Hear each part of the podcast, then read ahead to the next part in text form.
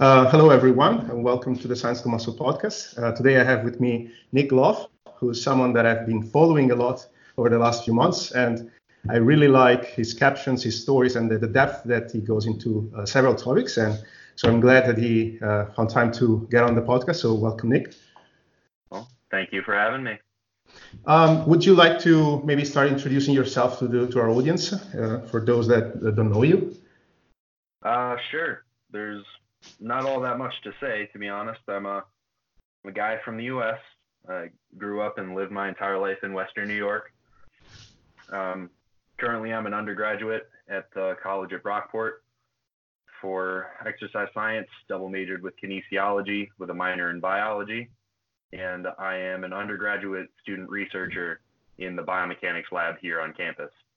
So, besides that, I've been training I mean, I've been working out and lifting things for 10 years, but training for bodybuilding, powerlifting, specific strength goals and physique goals for about three or four years. And I mean, that's pretty much it for the basics. I mean, I haven't gone on to do anything too crazy yet. I'm kind of new in the industry and new in the area. So as far as things go, this is kind of one of my first exposures to being in the public eye. So, and I appreciate cool. guys like you that are, you know, giving little guys like me a voice. so, thank you. Yeah, I mean, I, I, it, this is really, I was really looking forward to, like, uh, you're my second uh, English guest, and I really wanted to start with people that I'm so interested to know their opinion on certain things because. I mean, there are a few things set in stone, like, uh, yeah, we know we need to, to do enough volume, intensity, but then there is a lot of nuances that people take different uh, routes uh, when it comes to training. So I wanted to start as, as usual uh, with a kind of curiosity of mine and a personal questions. Like you mentioned, you're an undergraduate, so uh, I saw your your actually a story of you in the lab a few days ago. So I wanted to know what were you working on uh, first, and then. Um, if you so what are the classes that you are attending right now and if there is anything that you really liked about the degree so far and that you found was useful uh, in your own training? Okay, so right now, what we're doing in the biomechanics lab is well, my my professor that I do the research under has been doing rate of force development research for the last 15 to 20 years.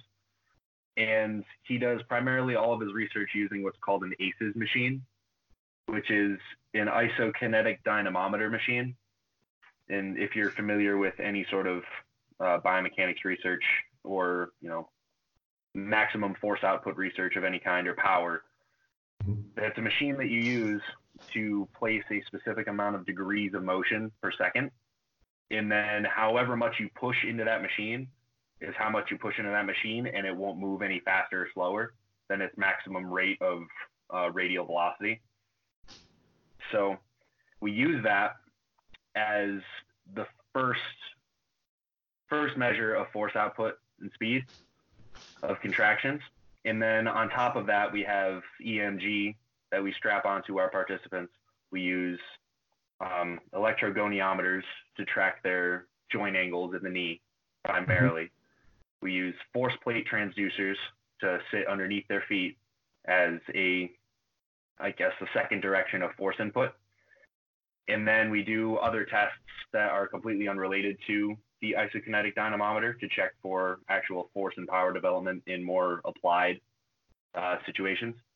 So, for example, the ACES machine, what we're doing for the research is a training protocol where we take their maximum force that they can produce at whatever radial velocity we set. We set it at between 10 and 200 degrees per second. And then what we take as their maximum force at any one of those, we'll take a certain percentage of that. Right now, the research is going for 75% of that maximum force. And then we'll place the velocity of the movement of the ACES machine to match that. So we can get their maximum force output at the maximum velocity output. So what the research stands on is a curve. It's called the force velocity curve, where at maximum force, you're going to have the least amount of velocity of movement. And at the highest velocity of movement, you're going to have the least amount of force produced.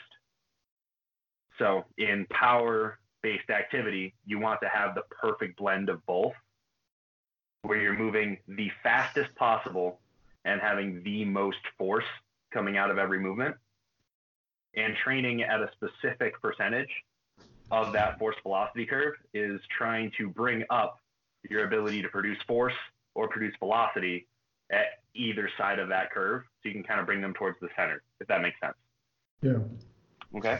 So what we're doing with the research is to try and validate his methods in using that aces machine and seeing that we can create the the adaptations and developments in power and force output across the board in a large sample of people. So essentially we're doing a normal uh, normative study to just find like a validation study to come up with normative values so we can validate all the research that he's done this far.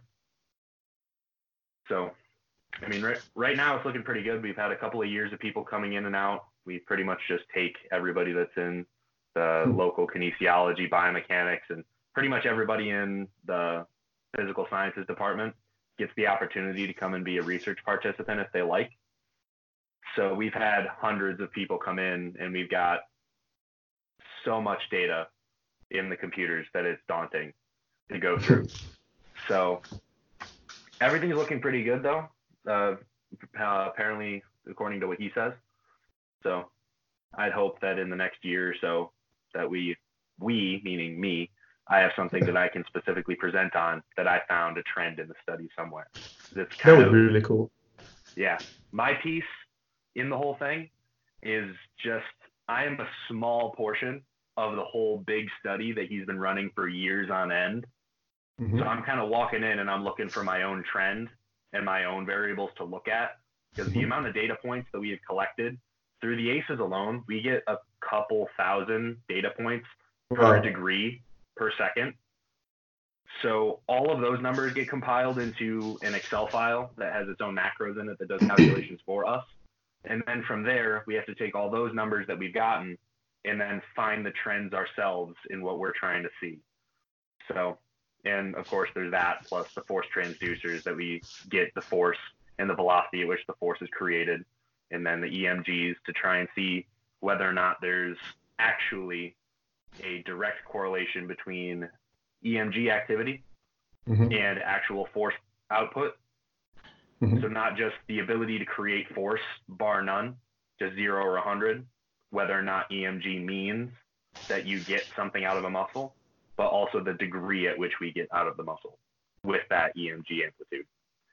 So uh, that's a lot of things all at yeah, once. I mean, but I, mean, I let you go because it's so fascinating. It's really cool. Like I, I did some uh, data analysis in my uh, in my master degree. So whenever whenever someone speaks about data, I'm really really interested in, and I know how painful it is to work with all that data and find patterns and, and validate things. So I can imagine. So something that you mentioned is the EMG, and I know that there is uh, like there are people that say, okay, yeah, this movement, there is a high activity within that degree, uh, high EMG activity. Uh, but then they confuse that with, uh, with the actual hypertrophy that one can expect given the amount of EMG. And I know that there is some research that shows that uh, maybe there isn't that direct correlation because you have lower EMG activity with lower weights. But if you bring that to failure with equated volume, you get similar results. Can, can you explain maybe why is that so and why people confuse EMG with actual uh, stimulus? Well, the EMG activity is when you take an EMG sensor, all it's doing is directly underneath where that sensor is, it's taking a electrical signal that's being provided to that muscle tissue. So it's just a proxy measure of how much neural stimulation is coming to that spot directly underneath your EMG. So for somebody to think that your EMG stimulation is going to be equivalent to the effect of hypertrophy is just that logical equivalent would be to say that nervous stimulation would be the exact equivalent and the only thing that matters in whether or not you grow tissue. And that's to ignore all of the other things that are within muscle tissue, the structural being of a muscle tissue that is not just nervous system tissue. So we innervate that muscle tissue to make it do things with nerve impulse from the nervous system through, you know, I'm not going to go into it. But beyond just the nervous system tissue in itself, we have so many other structures that are just physical structures within the muscle tissue, the contractile proteins themselves, that don't have a nervous property. They're not doing the electrical signaling. By the time that the nerve impulse has gotten to the end of the neural axon that connects to that motor unit, by the time it all gets there, after that, it's no longer electrical signal. It is then a chemical signal. So beyond the excitation and contraction coupling model, if you go further than that, hypertrophy itself, most of it comes from muscular damage of some kind or the mechanotransduction of just having tension going through muscle tissues themselves. That is the majority of it. And then to a lesser degree, it's been a little bit more validated recently that um, chemical messengers and things like that have a direct response on hypertrophy, like metabolic work, mm-hmm. things of that nature. Um, that's relatively newer, so there's not too much more on that. But the primary way that we get growth is through the mechanotransduction and the breaking down of muscle tissue itself and then the repair. Mm-hmm. That has nothing to do with the nervous impulse that goes through it. So if you were to take a muscle tissue and then damage it and then repair it, it may not have anything to do with nervous system impulse there. So you could have, I mean, with the lower weights, you're going to have less EMG activity because it takes a whole lot less total muscle fiber contraction and less amplitude of that contraction for you to be able to move that load, but you're still going to be damaging it. That damage doesn't happen to the nerve fiber. And the damage isn't actually proportional to what the nervous system is taking in that's why we see the hypertrophy is pretty similar between those two references, or at least that would be my yeah my way of going I, about things. Mm-hmm. I, I've read something in, uh, about uh, studies where, where they actually passively stretch a muscle and that creates damage and that produces some hypertrophy. And I, I, don't know if in those studies they actually measured EMG activity. And so, like maybe a low EMG activity, but again, with the damage that you create, there is a hypertrophic response and not sure if that ties into the to, to this uh, conversation and like and shows that there isn't this direct relation.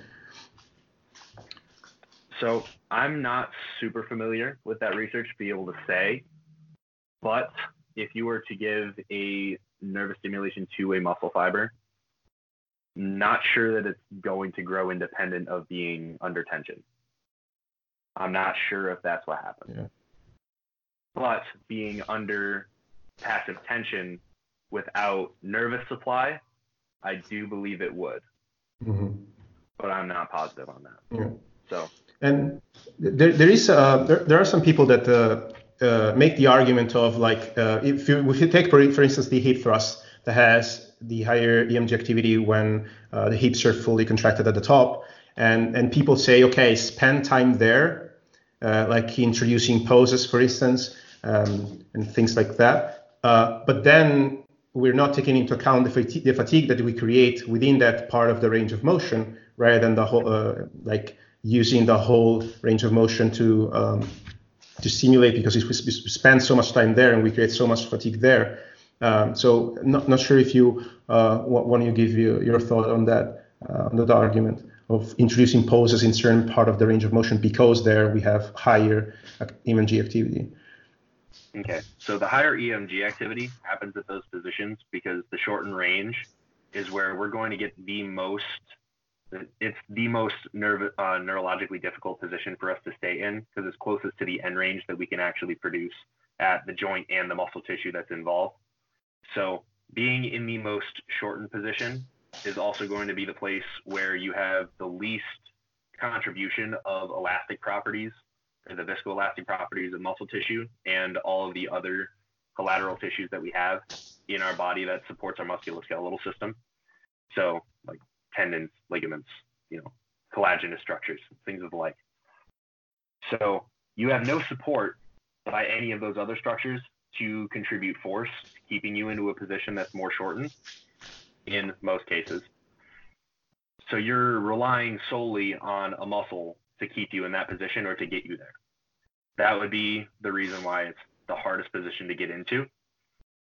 And it's kind of there's I like to think of it as your nervous system has a little bit of a, a gatekeeper response where it doesn't want you to go into those really dangerous positions. It mm-hmm. wants to keep everything in just about the mid range of all of your tissues.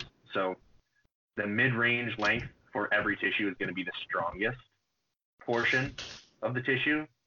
So between about 80 and 120% of its normal passive length tension is going to be its strongest point. You start taking it further into the shorten range, further into the lengthen range, it starts getting increasingly more weak because the internal mechanics of the muscle fibers would just dictate so. If you have the muscle fibers that are at their normal passive tension here, this would be like myosin and actin heads. Mm-hmm. So you're here. This is your strongest position. You can come inwards in a contraction easily, and you can fall a little bit out into a lengthened position, and you're still going to be integral fibers. At any more than that, and you're out here, this is your more lengthened position, and you're very weak. You don't have the mechanical ability to really pull in together very easily. It takes a whole lot more to get that done. If you're in here already, and the muscle fibers have already contracted all the way into each other, you don't have any more room really to contract them any further to create any movement. And it becomes increasingly harder as you come to these endpoints where you're all the way contracted or all the way pulled apart. It becomes increasingly harder as the degrees become closer for you to get into those positions because there's the gatekeeper responses, I would like to say, where your nervous system can sense that you're in a more dangerous position and it's harder to get there for that reason. It doesn't mm-hmm. want to be there, so it takes more out of you for you to shut off that response and get yourself there and be comfortable. Now, whether or not there's increased hypertrophy response by staying in a more shortened position like that just by the virtue of being in the shortened position, I really wouldn't say so. But I'd say avoiding it also isn't a good idea. Mm-hmm. So putting your muscles into every position that they could be loaded under is going to be a good idea if you want full the full hyper, uh, hypertrophic effect of exercising a muscle under resistance. Because something that, uh, yeah, of course, yeah.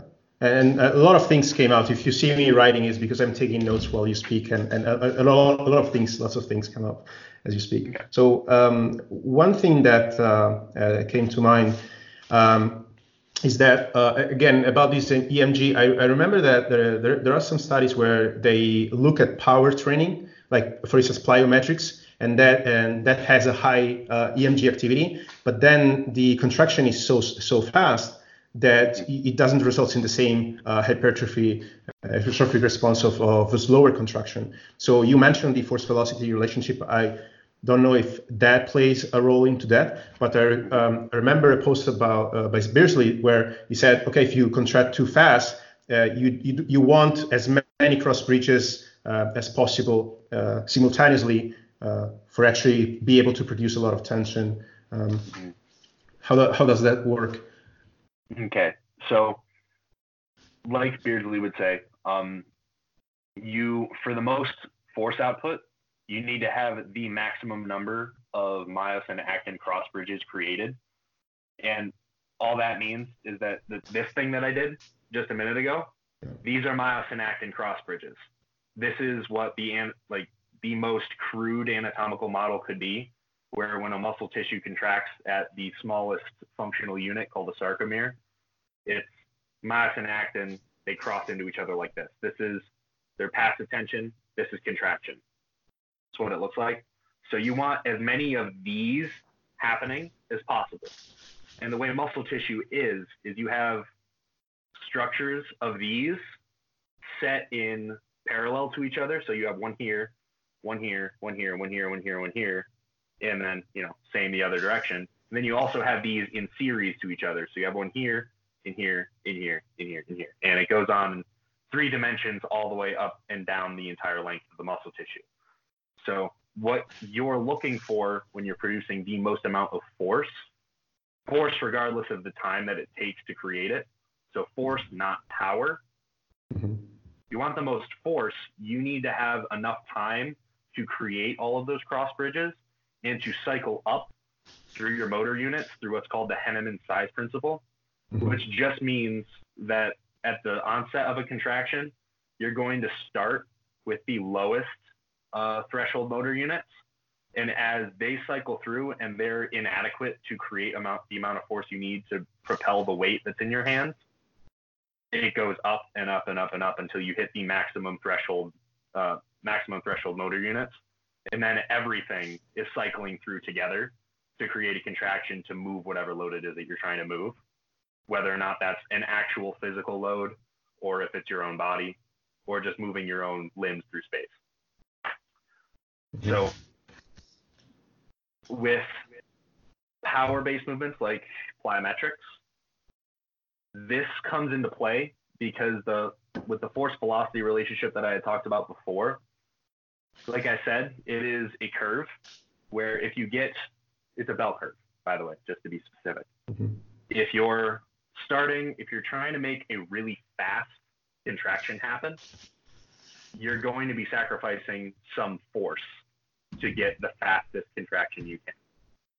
And if you're trained to be very fast and to do things quickly and not necessarily under a lot of force, then you're using something in a trained adaptation that's called selective recruitment, where instead of going through the Henneman size principle of coming through the lowest threshold motor units, like bar none, this happens, lowest threshold, second to lowest, third to lowest, and it just keeps on going higher and higher until you have it all cycling. In the case of selective recruitment, which is a trained adaptation, you can turn on motor units that are trained for that level of force and velocity output that you're putting yourself into the context for. So mm-hmm. somebody that's very well trained at these movements or doing plyometrics, you're going to get a lot of EMG stimulation because all the, the nerve impulse has to happen like like that, as quick as possible, and it's not going through this like slow ramp up method. It's it's going from as soon as you need that force to happen, it happens, and then whatever it is, whatever muscle. Uh, whatever motor units are going to be selectively needed to do that, you're going to recruit them right off the front end. Mm-hmm. So you're going to get a high amplitude of nervous stimulation right off the get go to get those to fire in, and then that'll be it. Then there's going to be a little bit of a antagonist reaction of muscle tissues, the opposite side of the joint, to make sure that you don't explode your joint. You know, think, things of the like, and then there will be a recycling of those same motor uh, motor units and some other collateral motor units to that first initial selected motor unit to be able to decelerate the force as you recoil. So, that answer? Yeah. So um, about this the selective recruitment thing, uh, it, like when when powerlifters train for one rep performance, uh, they want to produce as much force as they can within that rep. When we train for hypertrophy, we have like four or five reps, and through, uh, through the by the Henneman's principle, at some point we are going to recruit, provided we train with enough proximity to failure, we're going to recruit uh, high threshold motor units. Is uh, training with like triples, doubles, singles, and so on at a high percentage is training the selective recruitment, or is more like a coordination uh, in between muscle fibers or among muscles that we're actually training. Like because um, I know that there is like maybe it's 90% where we recruit most high threshold motor units. Is is that correct? 85, 90%? mm hmm So uh, I I wonder. So what are we really training physiologically when we train for a single? Like is this selective recruitment, or we already uh, recruit all the muscle fibers, and maybe it's some more something that has to do with coordination of of those fibers to produce force at the same time for single rep performance, low rep performance, specifically one rep maxes that are a true one rep max, what's going to end up happening is the selective recruitment isn't going to be the primary um, primary mode of contraction. So because it stands to reason that most true one rep max performances happen very, very slowly, you're not going to be on the side of the force velocity curve that would require you to be selectively re- recruiting any muscle tissue or motor unit to start contracting before any other. You're going to need them all, and you're going to need them all pretty much from the get go. So that Henneman size principle, where things are ramping up, it's not a very slow process necessarily in in the reference of time that we can actually perceive. It's not a slow process. So by the onset of a concentric contraction to get that one rep max up, you're going to cycle through all the way to the top of your your highest threshold motor units very quickly. And that would also be why if you were to watch a true one rep max performance, which not one not all one rep maxes that are performed are true one rep maxes. If I don't do I have to make that distinction? Uh, well, because I think it's uh, it has to do with attempting. So one maybe attempts one rep, rep max, and maybe could could have done better. Yeah, it has to do with the exactly. rules, I guess. The, yeah. But we do not risk not to to to, to fail the lift. One maybe right. a little bit more cautious. Yeah. Right. So if you're lifting the actual true, oh wow, low power mode. Okay. So give me one second. Yeah, sure. Ugh my high tech recording studio software here failing me. Okay.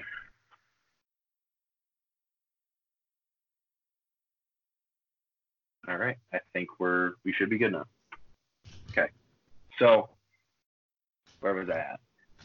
A true one rep max is going to happen so slowly and it's going to decelerate as you go further and further through a rep because you are cycling through all of those thresh, uh, high threshold and low threshold motor units as they're needed. And as they get used and fatigued through producing the amount of force that they have to, they have to recycle through each other. So you're not going to get 100% of all the muscle fibers within a muscle tissue to contract all at once. That's not how that works. It's within motor units, you're going to have the way that this is typically shown is graphically, which makes it easier. But to explain, every muscle tissue is a cylinder, and mm-hmm. within that cylinder, you have a lot of cylinders. So it's like having a handful of straws that you then just rubber banded together. Mm-hmm. And then you put that giant thing of straws within a sock or something. That would be a muscle tissue. Okay. So all the straws that are in there those are essentially those are the fascicles, which are just bundles of muscle fibers, and within those, those are more selectively divided. And within each of those, the motor units and the nerve impulses will connect to those fascicles in different patterns. And it's done in a way ingeniously by our body where we have motor units that are going to contract in concert with each other at certain specific points in three dimensional space of that muscle tissue to provide for a relatively even dispersion of force production across that entire muscle tissue that acts on the tendon that pulls the joint in whichever direction mm-hmm. you're trying to pull it in. So, being that that is the case, you can almost imagine if you were to fire off like a, a Gatling gun or something like that. It, for anybody that doesn't know, it's like or a machine gun even, like with a a rounded barrel clip mm-hmm. where it just cycles through like this. Yeah. That would be an easy way for you to think about how this works. As you're firing the muscle tissue to do this, it's firing through all those motor units like this, mm-hmm. trying to get that even force transduction all the way through into the tendon to move your joints to get the weight to move. But it doesn't all happen like it's not like you're pushing it all through at once. It's happening in cycles. Mm-hmm. Okay. Yeah. So across a one rep max attempt, you're going to have that happen many, many times. It's not just you're going to have all of it happen at once. And then that one large contraction is then sustained throughout the entire one rep max attempt until you've gotten it. I don't know if it's a bench when from the time that you've initiated it off your chest until you put it all the way up into the rack. You're going to have that cycling effect all the way through, and then those motor units are going to drop off as they fatigue. You're going to have less and less and less of them available to use to produce the force to get you all the way through that rep. Mm-hmm. And that would be why it would decelerate towards the end. Now, to get back to your original question, you were asking about whether or not selective recruitment happens at that point. Mm-hmm. And I, I, think I answered that. Yeah. okay. Yeah, that's, that was pretty cool. Um, so, I mean, I, I, know this first part for people listening was pretty nerdy. Uh, it's actually stuff that I really love. So uh, I think it's they're they're going to enjoy it too. So we're going to get to practical stuff, I promise.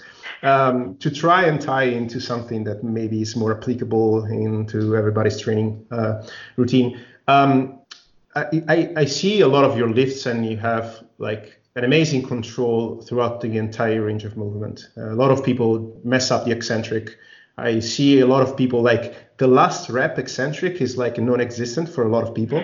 Like you've seen people that do a lat pull down and then on the last rep they just let it go. So you're letting it go every single set, one rep. At the end of the year, you're letting go a lot of uh, hypertrophy, in my opinion. So um, yeah, I would agree. Also, yeah, and, and, and I think there is also research that shows that uh, the concentric uh, stimulus is a bit different than the eccentric stimulus, and we to maximize hypertrophy we need both uh, of those things. So would you like to touch on that? I mean, you pretty much covered it. Practically, you need both. So the amount of muscle damage that's created through concentric only movement is minimal compared to an eccentric. And the amount of force that you can produce in total in an eccentric movement is higher than in a concentric itself. Mm-hmm. So, being that you're stronger in the eccentric motion, you can handle more there. You can take advantage of the fact that you're stronger there.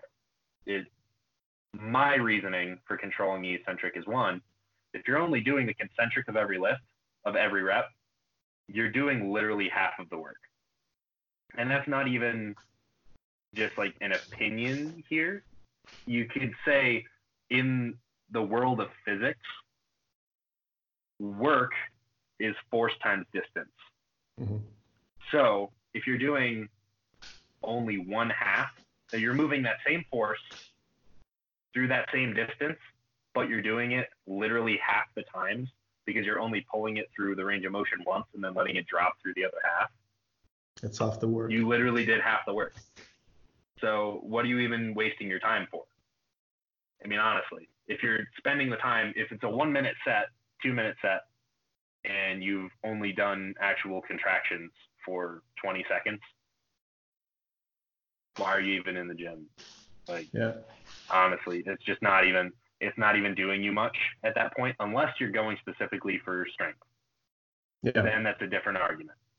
But for hypertrophy's sake, if you're only doing half the work uh, and you don't care about doing the other half, you're going to be left behind. Yeah.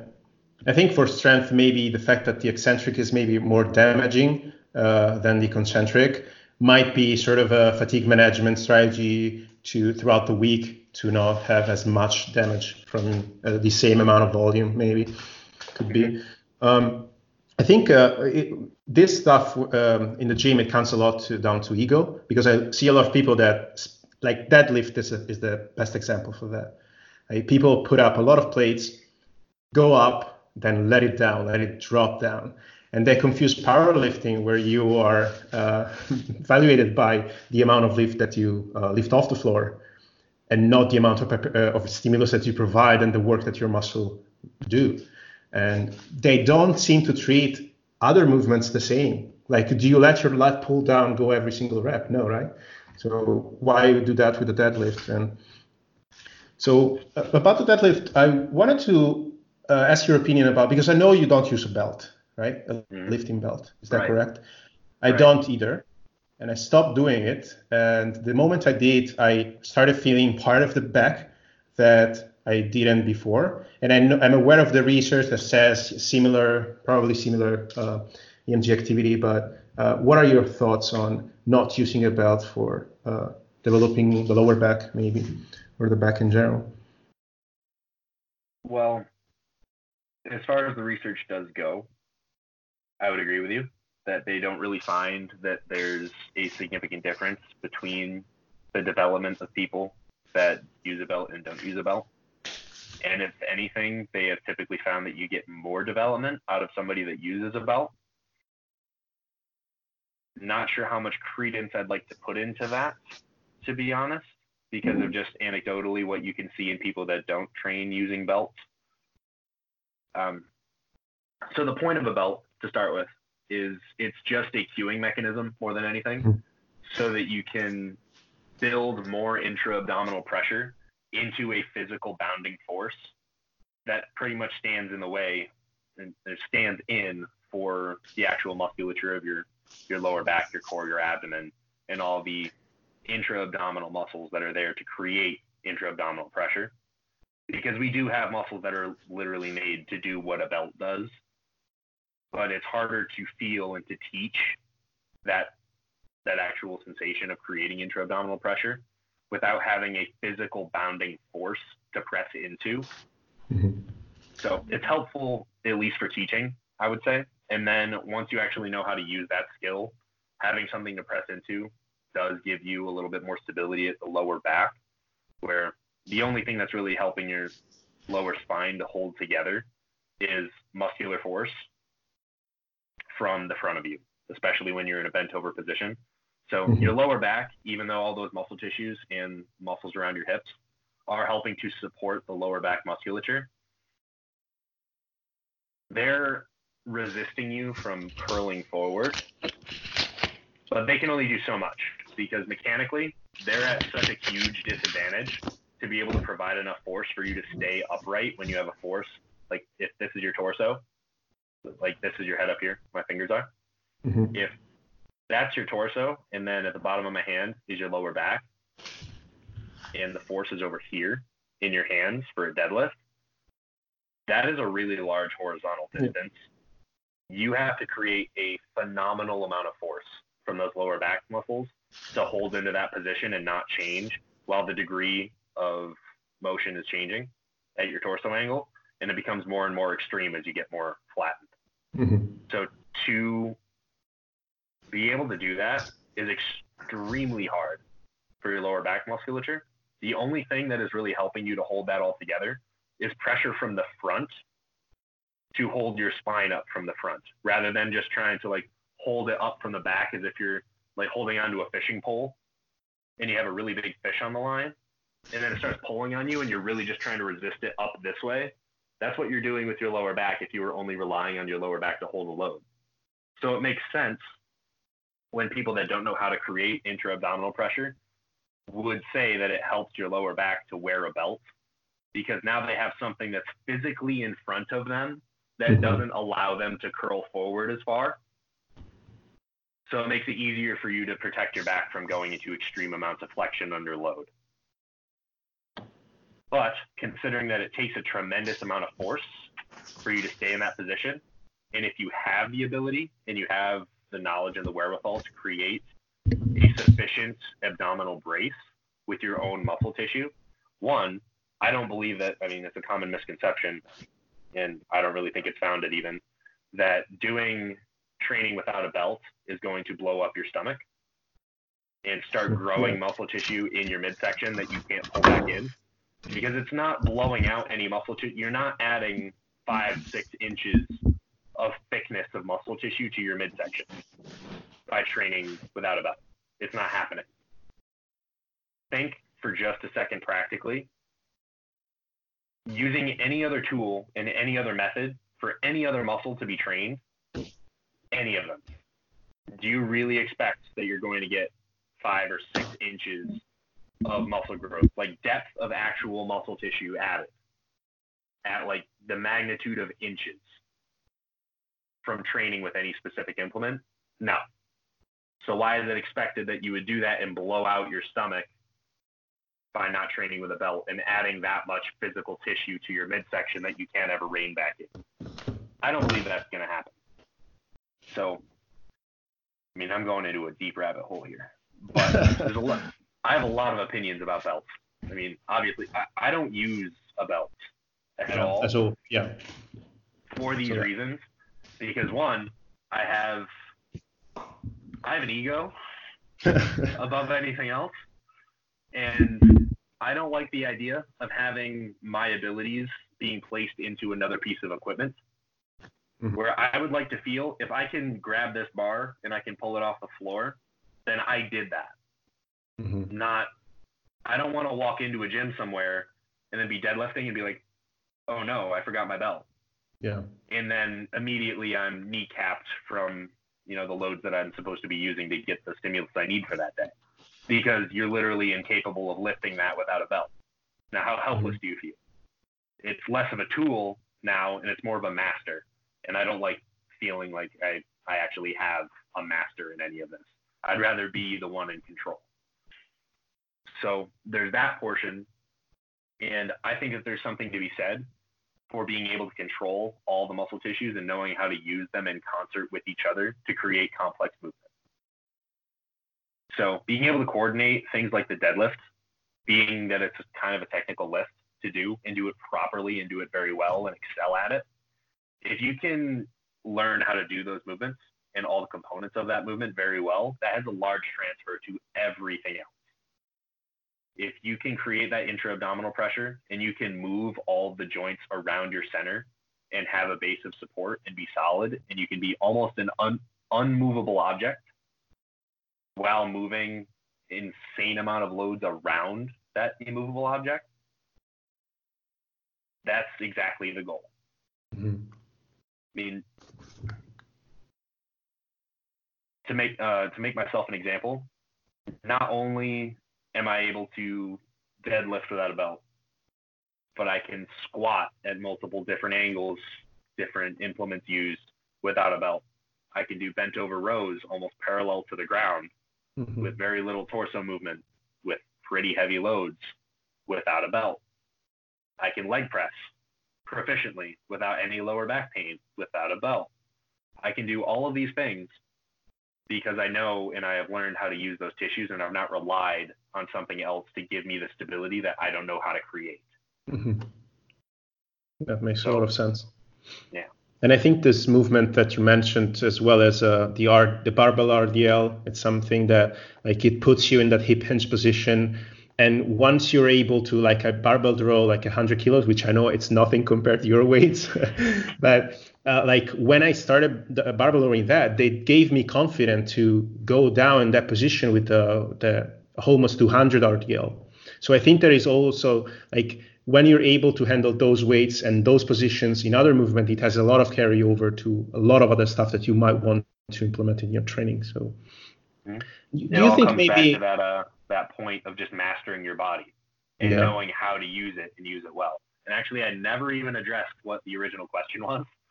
um, the I, I tend to do that. So make sure that I'm actually answering your question. okay. Okay, because I'll go into a rabbit hole and I'll never find my way back. yeah. So, um, as far as muscle tissue grown in the mm-hmm. in the lower back and other back areas, while not using a belt, I would say that we don't really have enough data to look at that, but we also don't have a huge amount of research at all on advanced weightlifters in mm-hmm. any capacity whatsoever. So to say that we don't have any evidence empirically for that isn't surprising.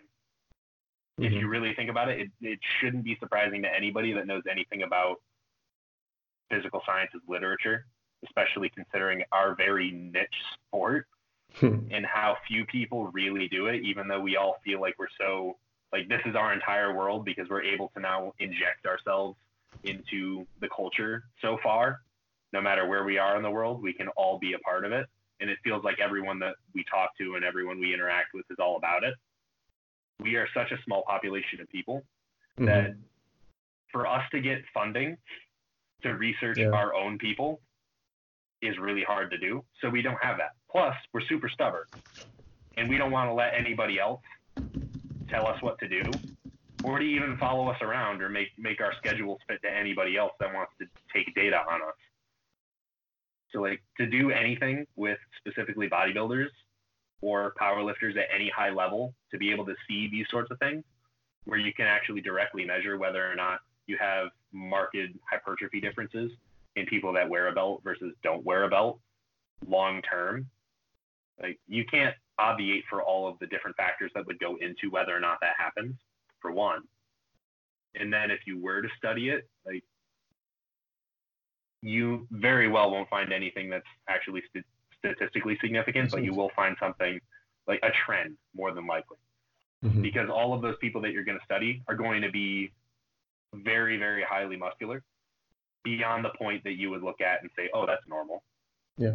So the differences between those people is going to be small, I would think. But the difference that you would see within one person to the same person, if there was a double in another dimension that did all of the same things exactly in parallel, yeah. but just without the belt. That would be the only really that would be the only way that I could see that you could see an actual difference and other than that, you're just going to have to take it off of anecdote or what you want to listen to. You want to lift 15% heavier weights every time that you put on a belt? Sure, do it. But my advice is if you want to have the most complete development that you want to get and actually be in control of all the movements that you do, I would use the least amount of auxiliary equipment that you can to do the movements you're doing that's mm-hmm. just going to be the the most advisable route that I would think to go. Yeah, I think a lot a lot of people uh, like now there is this growing evidence-based community, and everybody likes to uh, have that label on himself. Uh, so it it sounds like here's a style. You like for everything that you say, you have to have a reference to go along with it, and, it, yeah. and people just don't understand the limitation of, of science and um, research in this field specifically.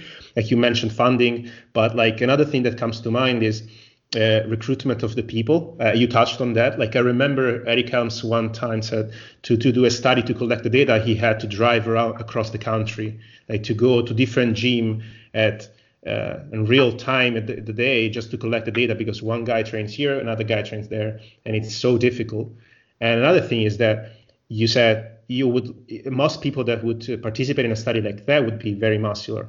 So the the you would like you ideally would want advanced people to do such a study because who's interested? Some some people that that live 200 kilos, right? So and then but the problem is that you have advanced people, so maybe you don't see as much hypertrophy that the uh, change that you measure is significant to the degree of change that you expect to see.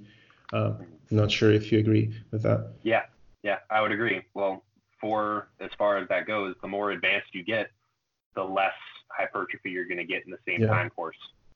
That's just the way it is. You get less total response the more advanced you are. So it doesn't matter that you're lifting three times the weight to somebody else that's a relative beginner compared to you. You're still not going to get the same hypertrophic responses they are going to in the same amount of time. So I would agree. And that's kind of my where the example that I made, like the same exact person in another dimension, where everything happened exactly the same, but without the belt. Mm-hmm. That's kind of the only way that you could find anything significant because this question kind of, the implications of this question is more towards if I don't ever train with a belt, what is the end goal going to be? Like, what am I going to see in the muscularity? Now, anybody that's reasonable isn't going to think if I stop training with a belt right now, six months from now, is my lower back going to be more muscular? I don't think anybody's going to think in that short sighted of a way with this. Mm-hmm. I'd probably be wrong in assuming that. but really, what we're looking at is over the course of an entire career in training, that's what we're tr- trying to get at. If you trained your entire career without using a belt, on these movements, where do you end up? What's the development you see versus that same person that would go that entire time using the belt? What do you see? What's the difference? And for us to get any sort of meaningful amount of data on that, we'd be following people for years, decades, even, to even get anything meaningful. And even then, I mean, they're going to be so advanced by the time that you get all the way to the end that those differences might be minimal. Mm-hmm. I mean, and on the scale of how much we could actually see statistically as being significant, it would probably be even less. I mean, even if there is a difference that you could visually see, like the, there's some properties of muscle tissue that if you if you get lean enough, I mean, people call it like muscle maturity and what have you, hardness. Mm-hmm. As you get older, those things change, and the actual structure of muscle tissue starts to change. The alignment of of all the fibers and things, and collagenous structures changes as they get laid down and relaid down, and all that, all that jazz. Those things change over decades. How much that would be affected and what the structure may tend to look like if you do with a belt or without a belt, nobody knows. Nobody can say for sure. But you can take the word of somebody that's gone four, five, 10, 15, 20 years of training without a belt and look at what they look like and what the observations they've seen have shown. And then you can also take it from the other end of people that have used a belt that entire time and then take it from that. But that's all we have. All we have is anecdote. If you're looking at it in that long term kind of a way, where if I never use a belt or I do always use a belt, what's going to happen? That's really all you got. So you kind of have to take it off of whatever data you find in a short term study if you want to take it take it there, and then take the long term anecdote from whoever's been here before you. And that's really the only route that you have. So it all all comes down really to your decision making and your opinion on the matter. Yeah. And, and I think people see anecdote as like being not being evidence, but that's some evidence. It just doesn't satisfy the requirements that uh, research papers need to pass through to get accepted and published like but that's evidence. Like yeah it's not standardized and all of that measurement but it's still evidence. And that's the best we've got for something. So that's all we have to go with. Um, you don't know if you're you're familiar with aj morris right? Yeah he made he made a post like a few days ago about uh, people that deadlift uh, in the BNBF or uh, yeah I guess the BNBF finals. Yeah. and, and all the people that have they had like Keefe West is one of the, the the guy that I'm impressed with he deadlifts some crazy amount of weights, and he does that like pre, at, at, few days out of contest uh, of the contest. So it's amazing. And he said, okay, look at his back. Like those people deadlift a lot and for reps without a belt. That tells you something because it's not like it's a commonality that they all share. And so that again, that again is evident. I think um, another uh, limit of research that maybe we can uh, talk about is that you mentioned the time frame of studies and that's another issue. Like you can't really run an observational study for like three years uh, because just people wouldn't adhere to that most of the time and and they would just not do it. Uh, so a lot of people ask about periodization and there are a few people that um, proposed a few models like uh, Mike Israetel proposed one where you have uh, hypertrophy phase, metabolite, tra- metabolite phase, and then uh, low volume resensitization phase. Um, but we're really, really not going to have, I think, ever a long-term study, right, uh, that looks at a different periodization and the results of it. Uh, do you is something that you use within your training? Uh, you think about how you want to structure several months in a row uh, blocks of training. So, to cover periodization as a total first, there isn't a whole lot of data, like you said, that validates using periodization as a method for hypertrophy training. It kind of comes out to being shown as a wash, whether or not you use a periodized program or you just kind of stick with the same same thing, presumably within you know reasonable limits, reasonable failure proximities the entire way through, reasonable frequency so you can recover between, and reasonable volume and intensity for you to be able to get what's properly necessary for you to be able to progress and not too far or too far below. So if that's the model that you'd use for the consistent all the way through a year or longer period of time and you don't periodize that, I can't imagine that you're going to see a significant amount less gain than if you were to periodize specifically in muscle tissue itself. But there's auto-regulatory mechanisms that are in place in your body already that kind of auto-regulate you into doing things that you don't necessarily intend to do with your training in the first place. So there's this adage that if you don't take deloads, your body will take the deload for you. Yeah. So there's that idea where Mike Israetel's work and what he proposes is very specific periodized schedules with increasing sets, increasing proximity to failure over the time course, and then planned deloads after a certain period of time. So that model definitely works, and it's a way of planning it out very specifically so you can plan your momentum forward and you're not relying on anything other than just your proper planning and crunching numbers and knowing what your body's capable of doing to try and get you to the end goal. And it kind of stands behind you to assure that you get there and has a structure behind you so you don't ever have to wing it. If you're doing it the other way and you're assumed with all the caveats that I had put in place already, you're going to be most likely if you have any intelligent auto regulation of what your training actually looks like and you're not just going in and just smashing it with 30 40 50 sets of whatever it is that you're doing single body part training just doing 70 sets of biceps and then doing another 30 sets of lat pull downs and then you leave and then you just have horrible DOMs and you can't train for another week and a half on that body part again. As long as you're not doing something like that and you're having some form of intelligent allocation of exercises for specific rep range and intensity targets at reasonable proximities to failure, you're going to go for a period of time that is reasonable until your body tells you that it can't. And presumably, with those caveats in place, that training that you're doing is going to be at least somewhat stimulative of muscle growth because you're actually hitting the frequency, the intensity, the volume that you need. But you're going at a pace that isn't going to bury you right off the front end. Mm-hmm. And you also can't just do it indefinitely without any negative effects. So you're going to go until the point happens where you have to stop or something has to change. And then you auto regulate that out. And then you make that change and then things go back to normal.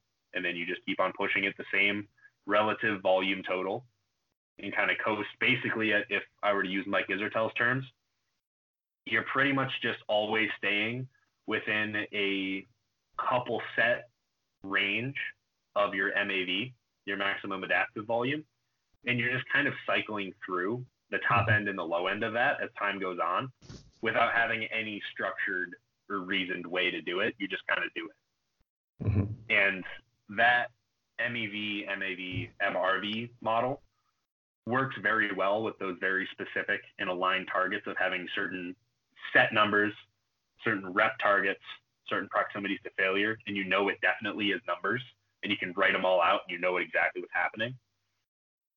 But the same things happen whether or not you are looking to do it a lot of the time.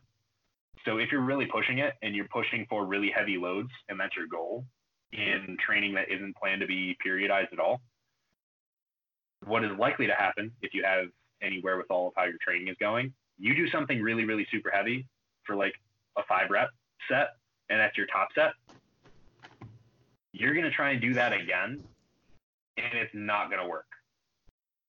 You're not going to get a second, third, fourth set of that and then get any sort of meaningful training out of the rest of your day. You're going to, if you do that, you're going to get one exercise in, and then the rest of your day is garbage. Mm-hmm. So what ends up happening is you get that volume in, that load at that failure proximity for that exercise. That's your training day. And then the rest of it, honestly, is just worthless volume if you did it. And most likely you just won't because you'll be too shot to do it anyway. So what does that end up looking like?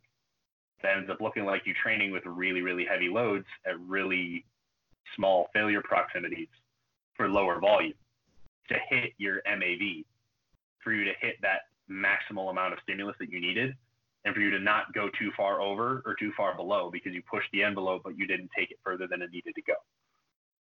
And then on the other end of things, if you take it into the really high rep realm and do more metabolic style training and that's your goal, then you're going to get to a point where you're going to adapt out of that, out of doing it for a certain period of time. And then you're just going to turn up the volume or you're going to turn up the load for you to get something out of it again. So right off the front end of doing any metabolic training, it's going to be really hard and really fatiguing. But very quickly and soon after, that same amount of training, that really, really hard set that you did on the first week is going to be pretty easy for you by week three. Then your only progressive methods, if you're actually looking to progress, and I'd hope you are, you're going to either bring up the total reps that you do, the total sets that you do, or you're going to bring up the, the weight that you use for that same rep range and create the same target. So what are you doing there? I mean, just by trying to progress on something within that rep range or within the goal that you had set before, you're progressing on something that's going to keep you within that MAV that you had already set out to do. So without you really even planning to do it, if you're looking to progress on something and you're progressing until the point which you have to stop progressing or you have to change or you have to deload and take time off, then essentially what you just did is the same periodization schedule over a more prolonged period because you didn't plan to over accumulate volume at any point. Mm-hmm. You took your time off and you restarted. And then you did maybe you did the exact same paradigm again and you look for the same exact adaptations through the same myriad of pathways, or you changed it and you moved on to something else and you went through the same cycle. Make sense? Yeah. Yeah. So you talked about like uh, taking a deload or uh, your set volume and stuff. Uh, how much do you think is useful to pre-plan those things uh, upfront when like because this is like when you, when you read it on, on a book, it's like setting stone and say, okay, you increase the sets, you take a deload on the eighth week. But what if the on the seventh week you're you're progressing really good? Are you really gonna you really want to take a deload now that you got momentum going and you have room for progress? And uh, uh, what about like you you're not sleeping well because you're you're really stressed because I don't know you have exams upcoming and you you plan on increasing your the number of sets. Like how can you pre-plan those things? Like what what what, what do you think about that? So i have made a long form post about this before and mm, my opinion would be because this is kind of something that i have to struggle with myself so i've spent a lot of time thinking about it. So my the way that i periodize my own training, I know that I'm going to have a lot of life stressors pretty much constantly all the time. And it's going to be at a range of either a 7 out of 10 to a 10 out of 10 of total physiological, mental, emotional stressors at any one point in time. And it really doesn't fall too far below that at any one point. Because, I mean, life as a, you know, kid in the U.S going to college, having to pay for everything, and you know, yeah, and then doing basically three majors and independent research and all that stuff. But anyway, not to whine about what I have to do because I've chosen to do it myself. Sure. But that's a lot. Yeah, it, it, it's a little bit, but um, with all those things in place and knowing that there's always going to be some sort of extraneous stressor that's completely outside of training itself that I can't really control for in any way, I can try. It doesn't always work. So knowing that, I have to go about my training knowing that, I mean, on Monday, I may be at 50% capacity. Does that mean that I cut all of my stuff in half and I plan to never train that hard?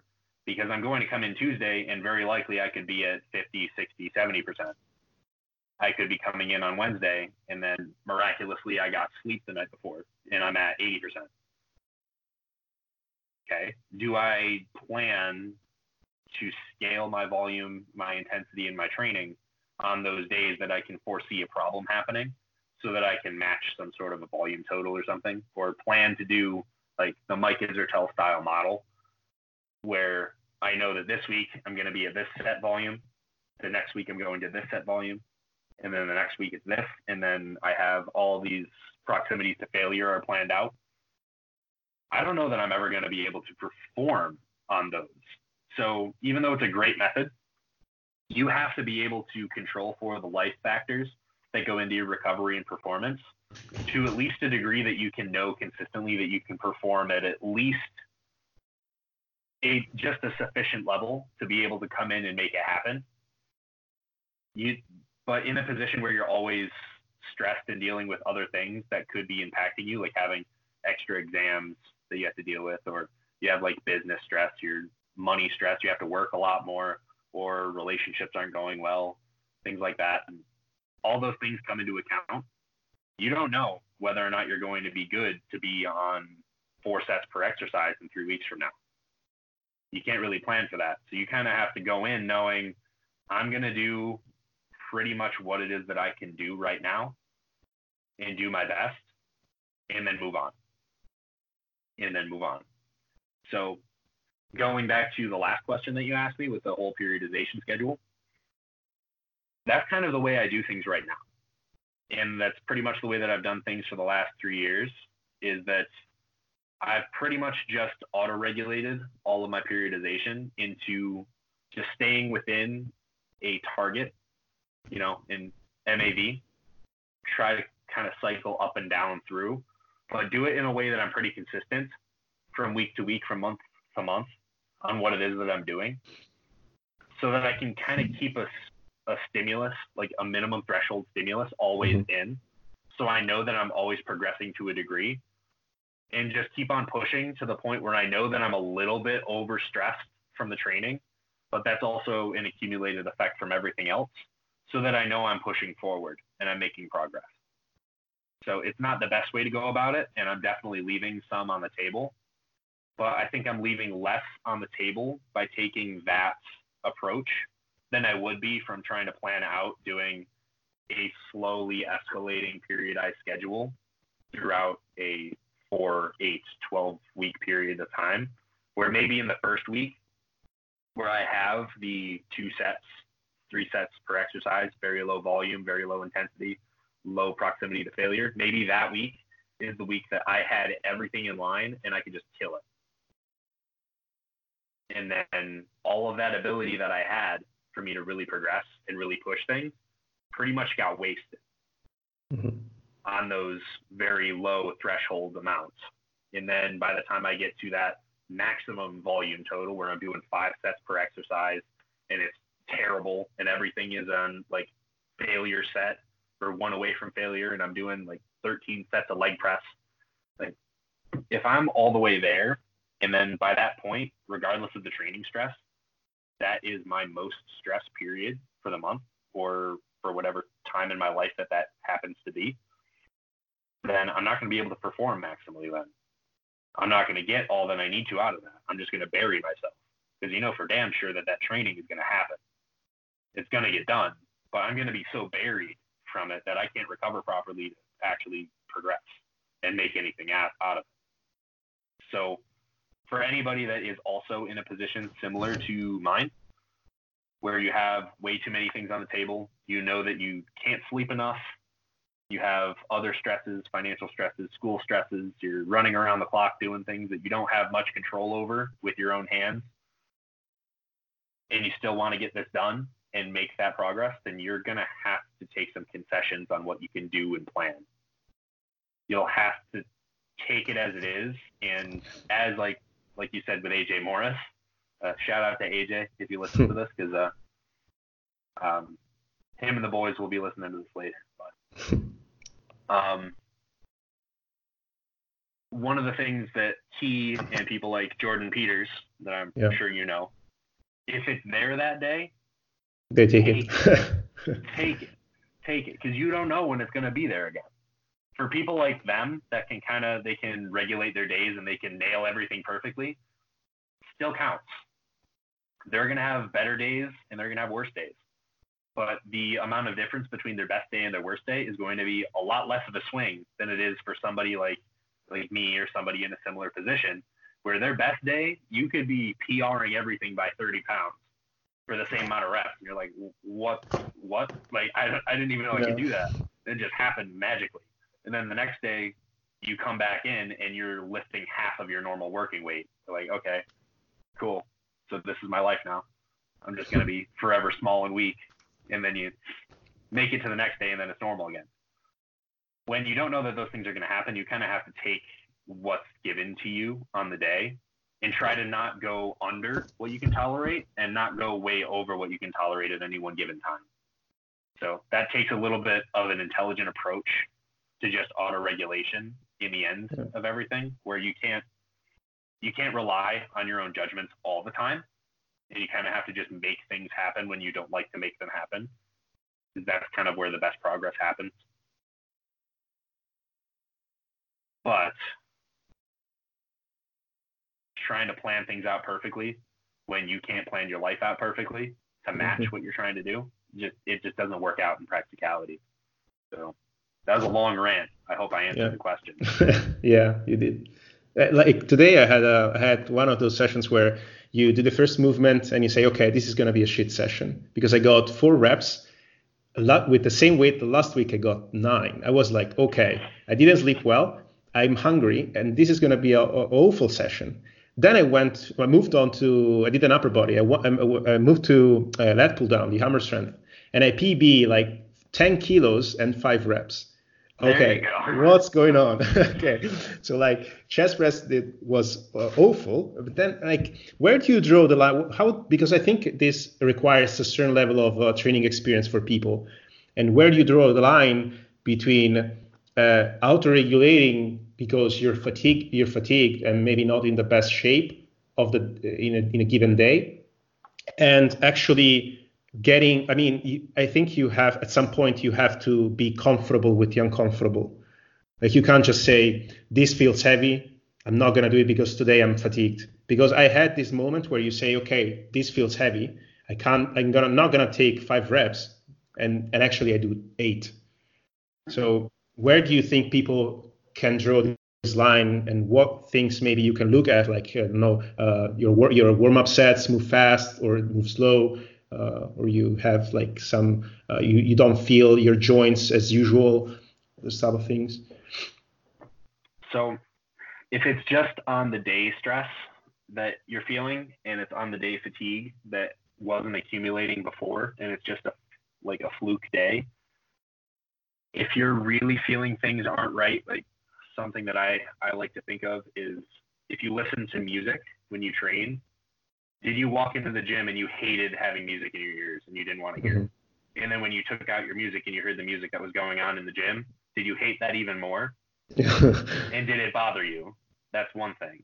Because if you can't even get into like a groove of listening to something or just having energy about you, that's a bad sign that your fatigue is going to be a little bit too high and you're just you're going to have a struggle session you're just going to have to focus and put your head down and get something done and try to salvage what you can but then if that continues for multiple days then it's probably time for you to take a step mm-hmm. back and one physically your fatigue is probably a little bit too high I mean, there's other factors that I'm going to go through to qualify that statement more than just listening to music and whether or not you like yeah. it, because that's not exactly the, the best thing to yeah. go go from. But taking some time after you realize some of these variables are starting to pop up for you, and it's been more than a single day that it happened, then even if it's not a physiological thing where you just pushed your muscle tissues too far or your nervous system or whatever it is that you can attribute this downregulation of ability to.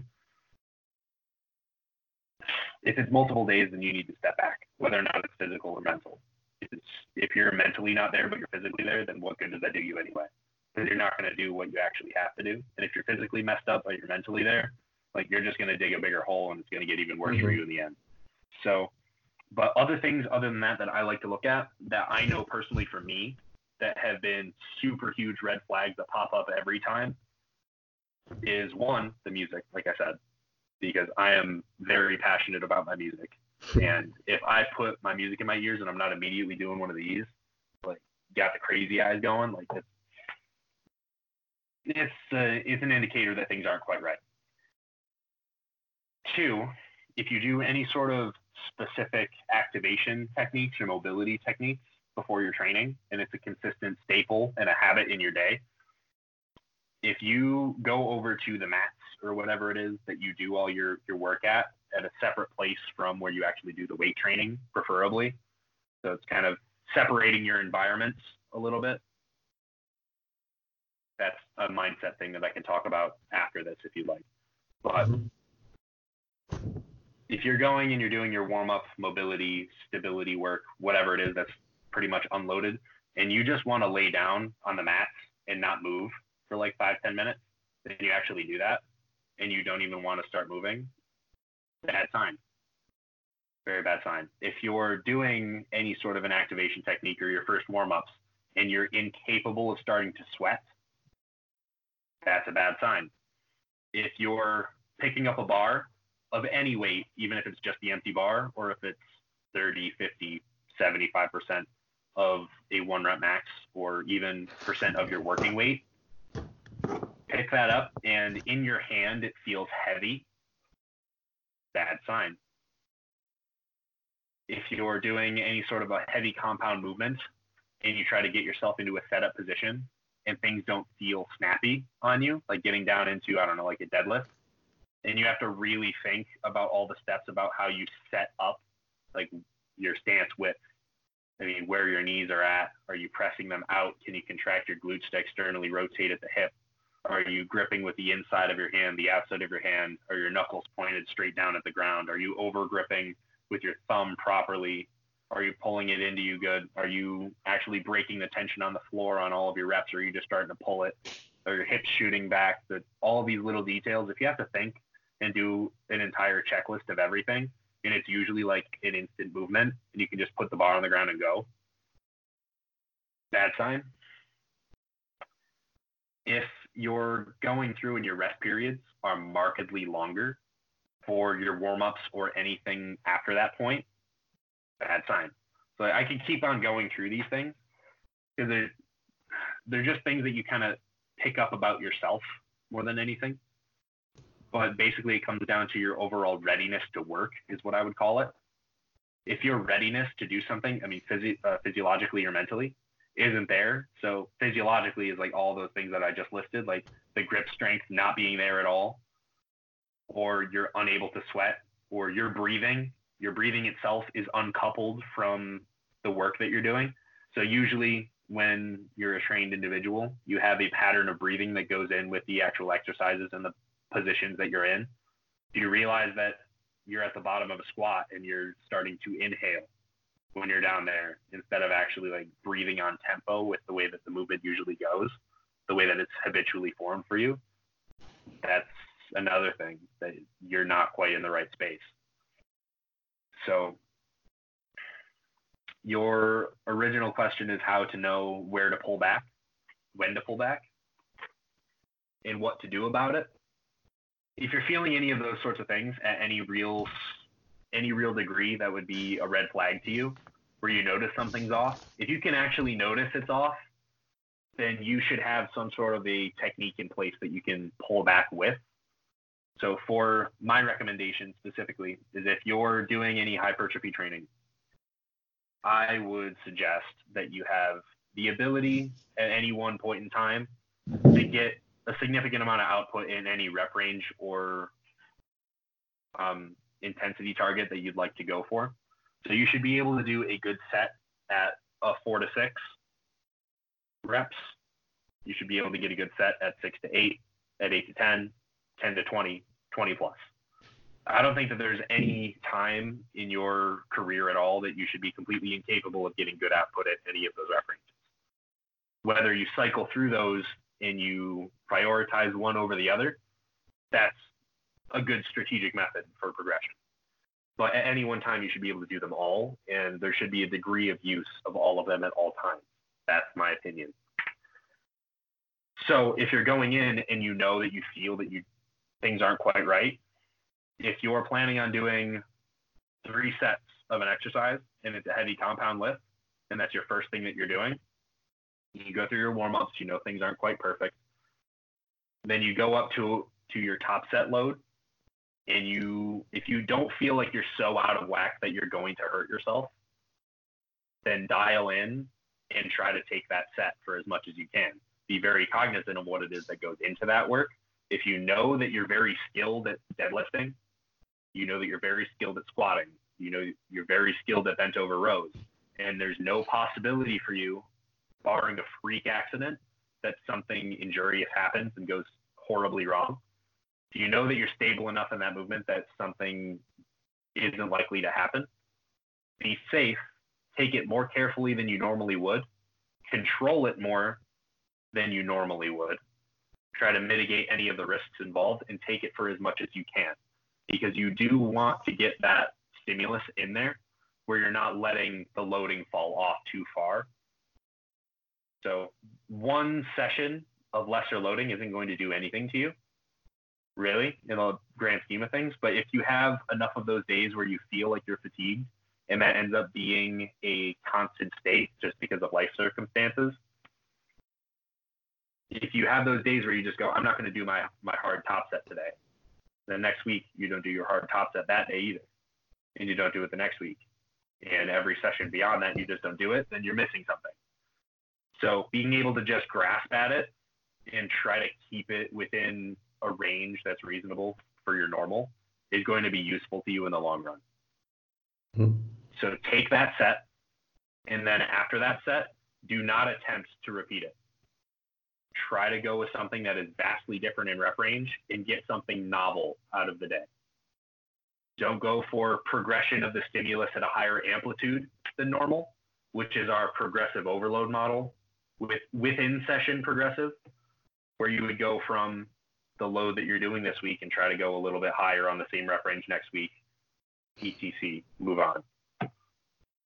The method would then be for you to just get something completely novel that you haven't done in a long time that's hard and challenging in a different way that you'll still get a stimulus that's going to provide something to you productive that's actually accessible because if you're fatigued like that you're not going to have the capacities to go over the regular performance that you have in the past on a good day.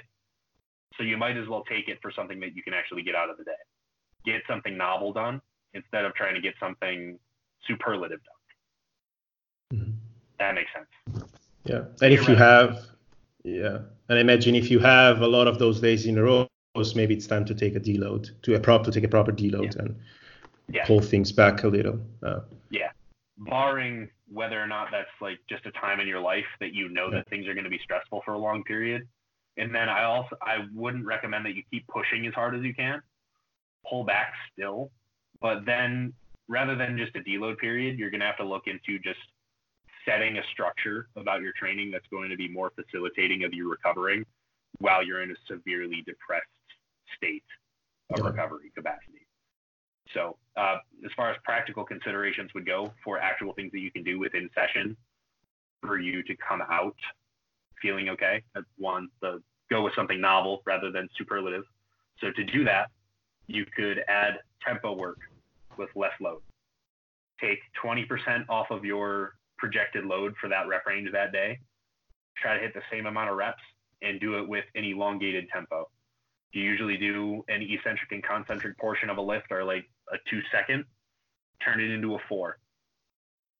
Take 20% of the uh, 20% less of the load, take it for double the amount of time, and try to match the reps. That's going to be a much more controlled motion for you, less injurious, and you'll get something out of that. It's still within the relative intensity range that'll be useful to you to create some sort of a hypertrophy stimulus, and it'll be less likely to hurt you because of the less total loading, and it'll be less nervous system taxing because of the less total loading as well. So there would be that. There would also be if you have a split method of doing all of your training where you have more compound movements 1st mm-hmm. and then your isolation movements second. If you know, like, if you do like two or three compound movements and then you have two, three, or four isolation based movements after that, switch them. You know that you're going to be struggling off the front end, start with the isolation movements get your body moving, get yourself actually into the game, get some output on those things that you can still get output on with your isolation movements. And then once you get into the compound movements, you're already going to be pretty fatigued. You're going to kneecap the amount of loads that you're going to get done. But if you switch them and now you're putting them at the end, the amount of load that you're going to move, you're still going to get a stimulus that's worthwhile out of those loads. They're not going to be a superlative load to what you've done before, but the amount of stimulus you get out of them because of the point in the session and how much fatigue you've accumulated in session before that point, you're going to get something out of those sets and you're going to be in less danger. You could also just cut the amount of total volume that you do by, I don't know, depending on how much that you're actually doing at the time, by half, a third, or two thirds. Whichever whichever you feel you need to do at the time, depending on I mean that's more of an experience thing, whether or not you need to and how much to do so. But those are all methods and options for you to use. And I would suggest probably going down one of those routes before you just decided to pack it in for the day and leave. Yeah, I think especially uh, placing isolation first in the session, pre-fatiguing the muscle, creating peripheral fatigue so that we are not able, even if we want to, to create as much systemic fatigue with the compounds that we might in another session. That's a really good thing of limiting our ability to do bad things within that session. Mm-hmm. Because one of the main issues that we typically we don't leave the ego at the door. So if we need to lift 100 and we're feeling like we can get the 80, we're gonna lift 100, and and that's a way to, to say, okay, we can't. I can't lift 100 because I just did a, maybe a leg extension because of squat, so I'm pre-fatigue. And that's a way to to limit our ability to maybe injure ourselves because I think those sessions are also the one that uh, expose uh, have a higher exposure to potential injury um, when we aren't feeling as, as, as right. So we, we went for a while. I don't know if you have time for more. Uh, sure. Okay. Sure. So I, I, took some note, like something that um, is more, I mean, this is uh, a little bit uh, for myself because you, um, I think in, uh, in a story like a few days ago, you mentioned that you have been skipping your mobility training a little bit. Is that correct? Yeah. Yeah. Yeah. So I have an issue, especially with the leg press. Like um, I'm not too tall, but I'm 184 centimeters, so not really short, but not really. And and I can get like a full deep squat, even front front squatting, both front squatting and back squatting is fine for me. A hack I can get down. I don't know why, but I and I have good ankle mobility and I have decent hip mobility. But then again, I can't get deep on most leg presses, and I, I tried a few a hammer, a Cybex, uh, a Matrix, Panatta, a lot of them. Do you have any suggestions suggestions to uh, improve uh, hip mobility or ankle mobility uh, to get deeper into those positions? Well, if you have some pretty fair ankle mobility, like you said, um, the avenues to go down to improve your depth on a leg press is going to be more limited at your hip, obviously, because those are the two joints that are actually going to matter for the depth on that. Um, if you have any perceived tightness, like not in imperceivable tightness, where things that you don't know are wrong are still wrong. If you can tell that there's something tight in any portion of your lower body, then that's probably going to contribute. So if you have any difficulty doing a full hip hinge or a forward bend with a completely straight knee and touching your, your hands to the floor? Do you? No, I don't know. I would have to try I, because I can get uh, like I can do a C flat deadlift with almost straight legs. Like I don't want to do it with straight legs, but I, I have a slight bend underneath, of course. But I can start from the floor, so I would imagine I could do that, but I'm not 100% sure because I haven't tried it recently. So. Okay, so most of the places where I see people have difficulty with the depth is usually they just have absolutely no ability to actively dorsiflex at the mm-hmm. ankle, like at all. So that's more of a common thing that you'd see rather than on the leg press itself. You'd see on a squat. So I'd mm-hmm. have to assume that that's not a problem for you as much. No. Um, if there's no problem with knee tracking, that would be the second place that I would look to not exclude any other issues that may be happening that originating or at least contributing from the lower leg musculature. So if your knee is tracking inward, I mean just inside of your big toe is your reference uh, mm-hmm. reference point. If it's traveling inward comparatively to that, then you're going to run out of range of motion at some point and you're going to stop yourself before you've actually gotten down to any reasonable depth, which is a, a safety thing which is good because if you go much further, then you're going to have your meniscus fly out and hit somebody in the face. but if you haven't noticed that and you have proper tracking with an externally rotated humerus, your upper leg is able to actually track outwards.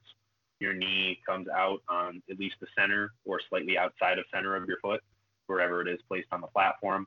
Your knee is coming out at a position where it's angled more towards the outside shoulder like this instead of coming straight on. So if this is a representation, this arm is a representation of the angle that your knee is coming back.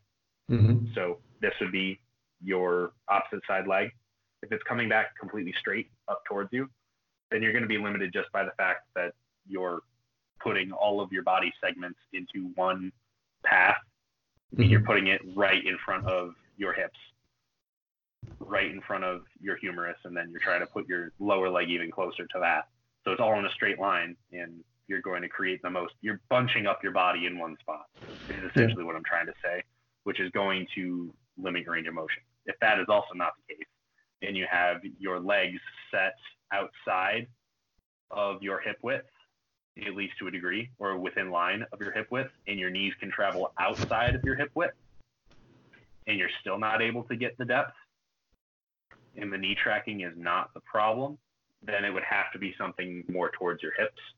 And predominantly, what I tend to find is there's hamstring tightness that happens because that's a very common place for people to have just resting tightness because it's a muscle that we don't tend to use properly and we kind of rely on other muscles to stand and to walk and we don't really have very refined gait cycle patterns anymore, which kind of inhibits our ability to utilize the posterior hip muscles very well. That's a different topic to talk about another time. Um, so I would address that first, but since you have mm-hmm. the ability to do a stiff leg deadlift, that's a good litmus, uh, litmus test anyways for you to be able to use your hamstrings and get them lengthened and actually move your hips independently of your knees doing anything. And then that would usually indicate that you're able to move your knees without your hips moving. So beyond that, there's some deep hip, hip musculature, and a lot of the time there's a inability to utilize your rec fem, mm-hmm. so rectus femoris, to actually be able to get any sort of active flexion at the hips. Because you'll get to a point where your passive flexion of just being able to resist the load pushing you down will take you as far as it'll go. And then from there, if you want to get it any deeper, then you're going to have a conscious control of the muscles that are inhibiting the motion from going any further, which your quads would be. So, being that your quads are going to be primarily extending at the knee, that's what their actual function would be. The rec fem flexes at the hip, but it also acts with the rest of the quads to extend the knee. So, in the eccentric, where you're actually lowering, those are all resisting the motion, but that rec fem is also resisting that motion. And if you don't have any conscious control of what that rec fem is doing, then it can very well only contribute to trying to extend the knee or stop anything from flexing your knee in that eccentric uh, in eccentric contraction. If you have more control over what the rec fem is doing, then you can use it as an agonist muscle to be able to take and resist the force from pushing you down further with the rest of your quad musculature, but you can also get increased hip angle change from the rec fem being activated and being used to pull you actively further down. And that's also accompanied with the ability to get a, a position that isn't locked in by your QLs being tight, so a lower back muscle, or mm-hmm. any of the other lower back muscles that do cross your L5S1 joint and into the area around your hip posteriorly. If any of those muscles are too tight, then you're not going to be able to set your hips into a position that properly allows your your actual femur to move independently of your hip moving, and then your hip girdle moving independently of your L5S1 joint in your spine. Those things will all be coupled together if there's too much resting tightness of the muscles that attach across any of those three. So if you're coming down into that eccentric portion of a leg press and you have a muscle that's tight, your QL, your QLs, both both sides are tight in your lower back, then that's going to cross, and then very likely you're going to have an antagonist muscle that is also tight on the other side, or even further down the chain. Mm-hmm. And then when you start to come down to any reasonable amount of depth in that eccentric on that leg press, then the only way that you can continue to get motion, and I'm sure that you're regulating for this, is your lower back has to curl up for your knees to come closer to your chest because you can't dissociate the movement of your femur to the movement of your hip itself and your L5S1 joint your lower back, and then all the way up the, uh, the spine. You can't dissociate that if those muscle tissues are too tight for you to be able to actually move the other ones independently of each other. If those structures are being taut together too far and you don't have the conscious control, then those things will have to do what they have to do to keep you integral. And that will be the way that it happens. So it'll limit your range of motion that way. So if you have any resting tightness there, that'd be uh, potentially another avenue to look down. So if you have to check for specifically any QL, if you have any issues doing a lateral flexion or lateral rotation in either side independently, then you very likely have something going on with a QL because that's their action. So as far as their action together, they work to extend the spine and they work functionally at both of their endpoints of their insertion and origin to pull those two points together because that's what muscle tissues do. But when they work independently of one another, they pull in they pull on one side of the body mm-hmm. essentially is where I'm getting at. So if you have any tightness that's excessive, you're going to be restricted in your rotation ability and your flexion extension ability by those muscle tissues. And that muscle tissue is going to have a collateral effect on its uh, antagonist, its functional antagonist for whatever motion that you're trying to go through. So, being that that may be the case, I don't know if that is the case for you or not, mm-hmm. but that would be potentially the most likely scenarios that I would go through that would limit somebody's range of motion. Otherwise, there's the usual, the glute medius, glute minimus, uh, being able to actually externally rotate the femur. But I kind of obviated that one out because I expect people to suck at that. So as long as that one is taken care of, then most of the other things kind of take care of themselves usually, because the problems present themselves very similarly to another. And if you have the mobility to be able to externally rotate at the upper leg, then oftentimes then you can cover the other inadequacies in your mobility and stability at all the other joints surrounding. So. Mm-hmm. Do you, do you think um, QL tightness can play a major role when it comes to unilateral movements like lunges, where you you have asymmetry in your hips, you have one that is uh, flexed and uh, the other side that is extended, like in a Bulgarian split squat? Because I see uh, some people that they go down and at some point they, you see kind of a lateral shift at the hip, like that they ran out of range of motion and then trying to go down. Not, I don't know exactly what why is the reason. It might be um, that they ran out of hip flexion on the side, or they have a tight rectus femoris. I don't know, but maybe.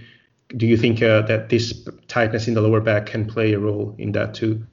Maybe more yeah. than when it's bilaterally. Yeah, it can play a role. Uh, any util- uh, unilateral movement is going to be easier to use as an indicator for there being any sort of an imbalance or problem with, you know, resting muscle tension or just ability to coordinate movements. Mm-hmm. So being that you can do you can do a bilateral squat, a normal squat, and you can hide a lot of movement inefficiencies and problems in that as long as you have some specific muscle tissues that will work and some specific patterns that are related to those muscle tissues moving those joints. If you can get some basic fundamentals down and nail those, you can cover a lot of issues within a pattern like that. But if you expose one side to that same stimulus and you have to like if shining a, a light on all of those mm-hmm. specific areas that could cause an issue and not letting them escape your focus is what is what happens essentially when you put anything in a unilateral movement rather than bilateral. Mm-hmm. So if you do have any sort of, I mean, it could be many other things, and I would say that in most cases it's many other things besides the QL, because it's by no means the main issue on anybody. There's usually multiple issues that happen that are not even just tightness or weakness of muscle tissues. It's more of a being exposed to a stimulus of stability and being exposed to stimuli of strength that are specific to those muscle tissues because we don't train in that way in most cases where we train specific movement patterns that we've deemed to be the most effective for our goal for hypertrophy or strength development. And those movements aren't necessarily the ones that we were built to do to target every single small muscle group that we have to actually move our bodies in any any sort of functional manner. Functional being severely air quoted because I hate using that word. But being that we train in, I don't know, to make an example, a squat or a deadlift, those positions being bilaterally loaded and through the squat is a more extreme range of motion, the deadlift is more limited. But the point of them is to put ourselves into the most mechanically ad- advantageous position to move the most amount of load. Now, just because those positions are the most advantageous to move the most amount of load doesn't mean that they're the most quote unquote functional mm-hmm. positions or movements for us to be training in. So we don't typically, as normal bodybuilders, powerlifters, what have you, expose ourselves to a lot of exercise variations that will directly train a stimulus for stability. Any of the muscle tissues that actually have their primary role as being stabilizers in certain planes of motion around certain joint axes. Mm-hmm. So, being that we don't load them for what they're actually specifically built to do in a movement pattern, they become less conditioned to doing the work that they need to be doing and then they create those muscular holding patterns, those tightnesses, those weaknesses in muscle tissues that cause inefficiencies in inabilities to do motions correctly that we see a lot in those unilateral movements. So I hope that answers. Yeah, which which I think is also one of the benefits of implementing a lunge variation within a routine, especially once that is not uh, fixed like a Smith machine split, split squat could be, like a walking lunge or Bulgarian split squat with two dumbbells. I saw you one time do a single leg um, dumbbell deadlift, uh, stiff leg deadlift. Um, I recall. Um, I think the adductors and abductors would be example of those muscles that uh, play a role in stabilizing the femur uh, while you while you perform a lunge. Uh, people tend to do like see the doctor and see an, an abductor they don't think that those muscles actually participate in, in providing stability. And we as bodybuilders, we always look for isolation, isolation. The more bracing we have, the better. But maybe some degree of these movements can be beneficial. Well, that's absolutely, I would agree. And where that is kind of the at the fault of ourselves and scientific community for oversimplifying things, for the ability to digest information. So, if you look into any normal anatomy physiology book, you're going to see in the listings for muscle physiology or their anatomy more specifically is you're going to see tables of what this muscle name is its origin its insertion its action its innervation so those things are that's the standard, and you're going to see that for I mean literally any book that you're going to open, any textbook. Look it up on the internet. Even if you try to look it on Google, you're going to see the same thing. Mm-hmm. But what you're not going to see is their function. You're going to see their action listed, which is just what happens to the joints that it attaches to when the muscle fibers from the anatomical position pull closer to one another from origin to insertion. That's what that's what the action is. Yeah. What happens to the joint that it affects when the muscle tissue shortens? Mm-hmm. But that doesn't look at all to what it would do in any sort of a, a movement pattern that isn't from the basis of an anatomical position where you're not under any loading. Uh, for anybody that doesn't know anatomical position, it's just you if you were to imagine it's just your body standing straight up under no load with your arms down at your side in full supination. That's anatomical position. So that is the model that you take any of these muscle actions from. It's not taking into account what the muscles will actually do to contribute to a complex movement from any other place other than that. So to take any muscle group, I mean, even something as simple as the bicep, if your biceps action is to flex at the shoulder and flex at the elbow, that is what it does. And that's what we train it for when we actually train it for hypertrophy, because that's the easiest way for us to load it and for us to get the goal that we're after is to damage or load it to any significant degree to get the mechanotransduction we need to provide the stimulus for hypertrophy. But if the goal is to have it work as a, a functional unit in a larger global movement pattern, then you need to look at what it does in its function. And its function is going to be to stabilize the shoulder primarily. Mm-hmm. So it's going to stabilize the shoulder in a multitude of positions where it's relied on to do so, as well as do stabilizing the elbow. Yeah, things, and you can even feel that when it happens too. Yeah, you can feel the bicep working and trying to hold your shoulder. For layman's term, it's just trying to hold your shoulder from falling apart. Yeah, and that's pretty much what you can simply say for most of the muscle tissues that work in that way, and their function in any movement pattern is pretty much just holding you together while a load or a force vector is coming at you from a direction that is not derived from the position you'd be in in the anatomical position. Mm-hmm. So, but like I said, for this example specifically, when we are training for hypertrophy or strength goals, then our training is going to be primarily with the movements that we can move the most load in. For both of those goals, it's going to be applicable and then the ones that we can actually expose them to the most the widest range of motion that we can and that's going to be by putting them through the axis that they're able to go through the most shortened and lengthened ranges that they're, that are available to that muscle tissue so mm-hmm. if we're mm-hmm. looking to load a bicep functionally we're not going to get as much growth out of it if we're going to train it in only like complex muscle uh, complex movements that would require uh, require it to stabilize the shoulder joint. But we're going to get a whole lot more hypertrophic stimulus out of it and more strength specific stimulus out of it if we load it throughout the entire contractile range that it can go through while pulling, you know, the forearm towards your shoulder. That's mm-hmm.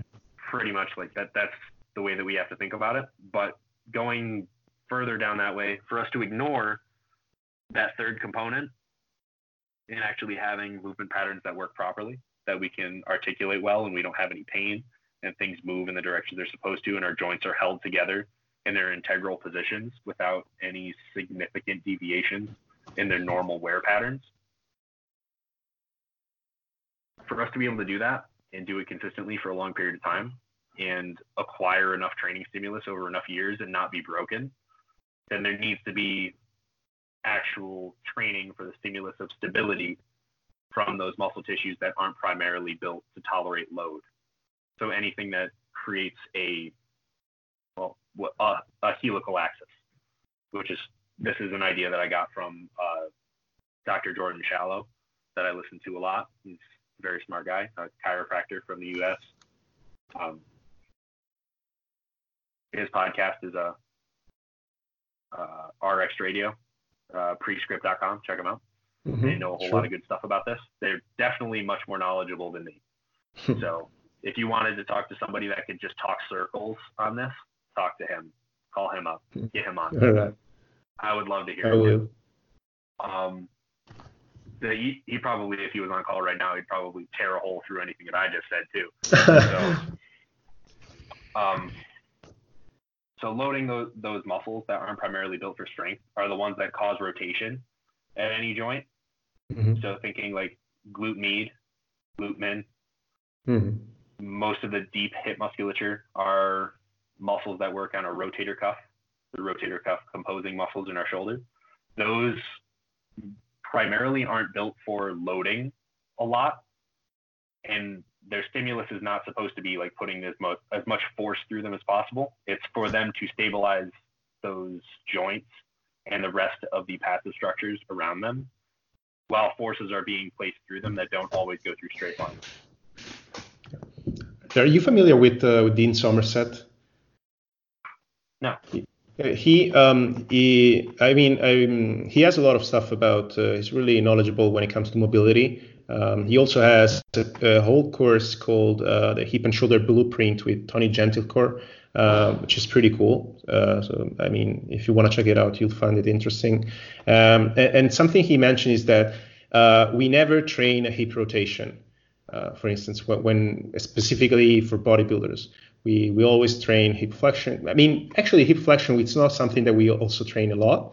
Like, uh, and I know the muscle mentors are people that uh, have their clients train hip flexion. I'm not sure if uh, through leg raises or uh, variation of ab work that also trains uh, erectus femoris and TFL stuff, but they do. Um, so I think maybe those things are something that one can put into a warm up routine that have a potential benefit for pre-injury, for reducing injury risk, and also keep us uh, the the joints healthy to do what they are meant to do.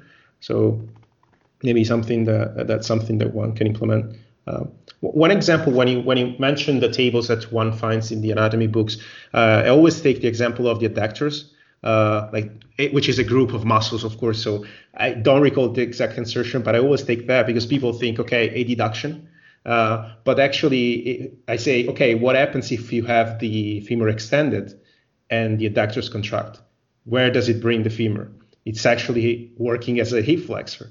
And what if you have the leg in front of you? Okay, it's an hip extensor. So, and which I which I think it plays like uh, into your ties into your uh, idea of not thinking pre- solely about action of muscles, but rather okay, what they do is that they pull uh, uh joints it's it's attached to a joint and it pulls uh, to get pulls together when it contracts and creates movement uh, which helps people train maybe uh, in a more holistic way. Um, not sure if you want to take uh, a last one uh, sure we're so, here. um, something that people are really really into it uh, like they go crazy when they see something uh, about it is metabolite training, uh, at least in my opinion. Like people think it's the end all be all, it's the thing that they're missing within their training. Like if they see a program that doesn't include drop sets or rest pause or, or stuff like that, they, they think, okay, we're missing something. When in reality, from research, it's not so uh, obvious that metabolic stress is an additive stimulus. It might be, but I think it's also something that we're never going to know because it's really difficult to uh, separate that from mechanical tension.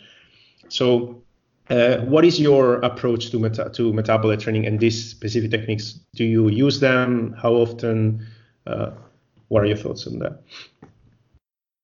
I do utilize it, and that comes back to something that I said earlier, where I think that at any one point in time. You should have the capacity to get good output at any rep range that we could actually utilize because that's pretty much what we're trying to do with metabolite training is in the end we're just doing a lot of reps is pretty much what it is it's and then you utilizing specific intensity techniques to be able to get us there and push us push the envelope past what we would normally be able to do so that's the drop sets and the rest pause sets and things like that, or even BFR. BFR counts too. Mm-hmm. So I use all of those methods at at least one point in time.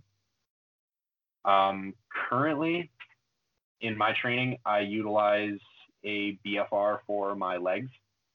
So I have a knee injury that I've had for roughly five or six months now that I've been kind of precariously working through.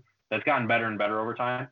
But there was a point in time where it did get initially injured that I really couldn't load my legs at all.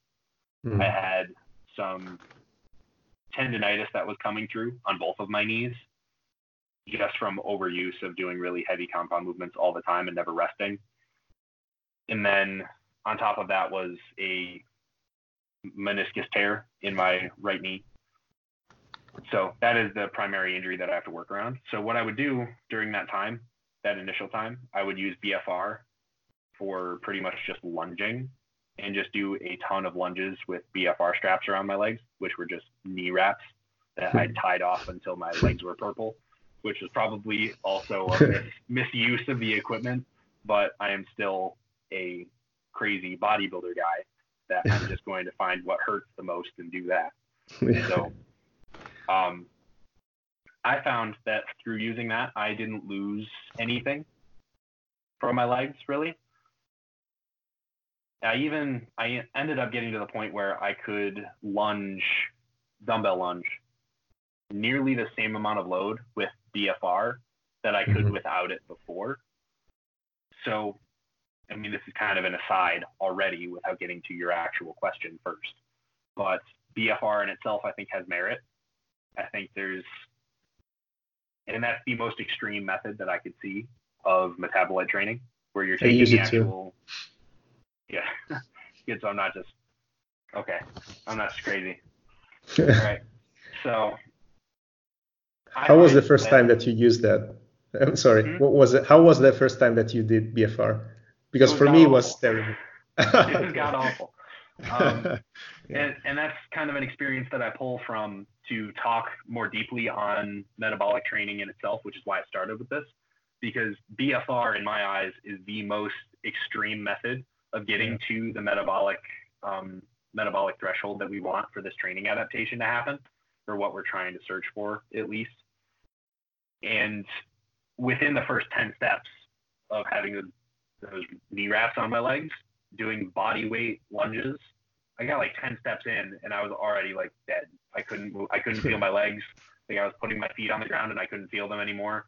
Like just everything hurt and I had to pull them off and then finish with body weight.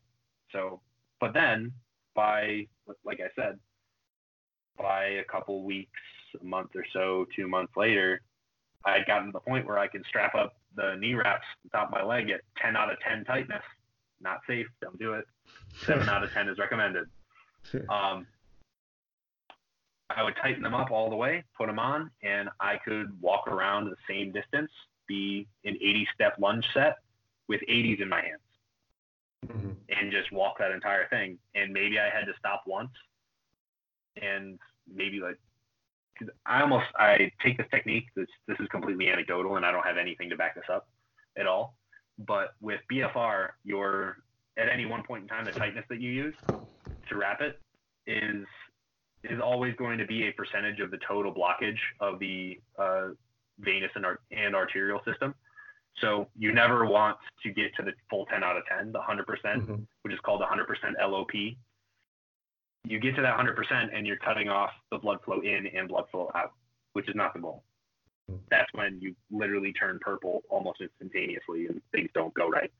Um, but usually I would start around there where it was extremely overly tight, go until it was like too much to handle, and then I would stop and it would be like a drop set a BFR mm-hmm. drop set where I'd keep the load that I was using, do the same exact exercise under all the same parameters. So the lunge, so I'd still be stepping at the same pace, still be going for as many reps as I possibly could until I couldn't. And then I would just take the knee wrap and then I would loosen it up by like my approximation of like 15, 20%, so like a fifth. And then I would rewrap it at that that level and then just keep going. And then I'd go until I couldn't, and then I'd take it down another one fifth, and then wrap it again and go and go until I couldn't, until there was no wrapping left to do, and then just go with body weight, and then just keep continuing to go on. And that would be that would work as both a BFR method, a very super high rep method, and a drop set. So just trying to get all. That's a good combo. all the pain that I could possibly get all yeah. at once was the goal. Um, but anyway, so being at that, my point in saying all this is that BFR is the most extreme method that we can use to look at this adaptation specifically that we want to get out of metabolic training. Metabolic training is just going into high reps and trying to accumulate as much chemical fatigue from contraction as possible and not allowing it to escape through any means that we'd allow it to. So those adaptations from those chemical messengers and the catalysts of reaction that build up, we get extremely efficient at clearing them after a short period of time of accumulating a lot of them.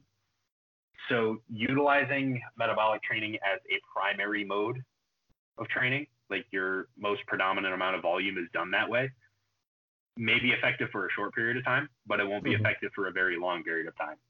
You're going to adapt to it pretty quickly. And then once you get to a point where I mean, you're going to adapt faster to clearing those metabolites, then you're going to adapt to increasing load in that same rep range. So you're going to run out of usefulness at some point if you utilize it as a main progressive technique. But if you utilize it in small amounts and it's always within the training and you never really take it out, then you're still going to adapt to it and you're going to be fairly decent at it. But since you're kind of going for concurrent adaptations, the the, the law of concurrent adaptations or the trend that we tend to see is that if you're training for more more than one thing at once and the adaptations that you're looking to get are acquired through slightly different mechanical means then you're going to get slightly less total effect at any one of those things if you're just trying to get them all at the same time. Make sense? Mm-hmm. Yeah. So, being that you're kind of taking that approach, if you do it that way and you always have it in, you're not going to get the maximum amount out of that adaptation that you would if you were to train primarily metabolic, but you're also going to be able to push it along farther and get a little bit more out of it in the long term, and you never lose the ability to use it and mm-hmm. utilize it effectively. It'll also be something where if you're not predominantly training that way, the adaptation that you get to being able to tolerate more total time or more, more total volume in that rep range and doing things in a way that would accumulate the most amount of metabolites, you could handle just for time economy, you could handle doing one set per day that is super duper long because you've adapted to being able to tolerate those metabolites.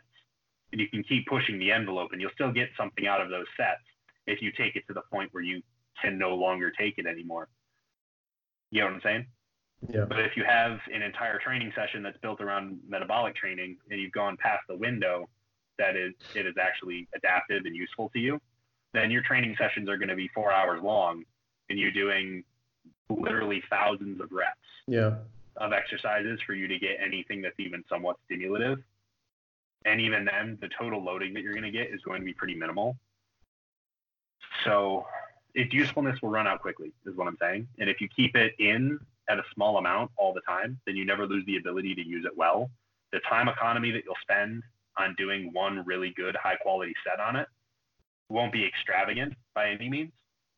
And it's something that you can use to challenge yourself, which I think is always useful. Yeah.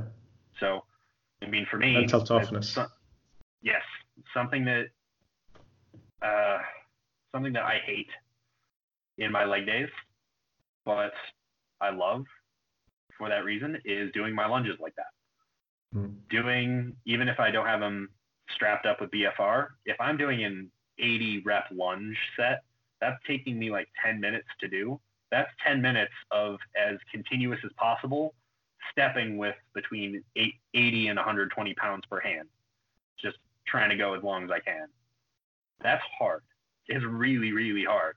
And if it takes you 30 reps before you feel it, but by 40 you feel like you want to die, I don't think that's a problem. Those first 30 reps were still stimulative. They're going to be proportionally less stimulative in the eighth week that you did it than the first week that you did it.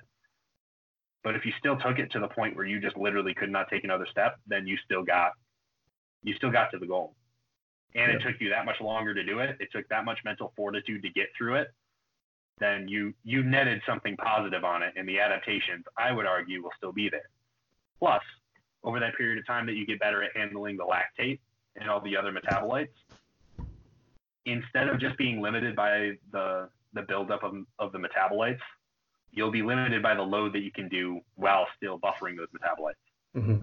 So, to take myself as the, as the example with the BFR lunges to start with, I took 10 steps with my own body weight and I was done. Yeah. And I could barely even tolerate it. So that's going to be stimulative, obviously. That's great. But by the end of a couple of weeks, I could do 80 step lunges, you know, the nearly 10 minute set without it being hard with just body weight. Then you start adding load and you get better at it. And then it hits you the same way because you have more load on it. You just keep pushing, and then eventually you're able to do same amount of load, maybe, like I did, same amount of load that you could do before without the BFR, with the BFR, or with the metabolite buildup being extreme, under that amount of load. That that, that is two two major stimuli that you have to fight off at the same time. And if it's kneecapping the amount of load that you can move while giving you the stimulus that you need, that's also going to be long-term protective of your joints and your passive tissues. So if you can find any method that you can use that's going to kneecap the amount of total load that you're going to move through space, but you're still going to get the same proportional amount of stimulus, that is a solid route to go. Yeah. And I don't know if you agree, but at least in my experience, it's a different being hard than like an eight rep uh, with with one RIR. Like a, a, heavy set of eight, it's a different type of being hard than uh, a 50 rep leg press. Um, not sure if you like those last few reps. Like for me, like I'm kind of a pussy, if I if I may say that, when I do this stuff, because I'm like, okay, here comes the burn. Okay, let's stop it. No, that's the point where you want to keep going. Like, like now it burns. Okay, let's do another 10 reps because that's when it, what you wanted then.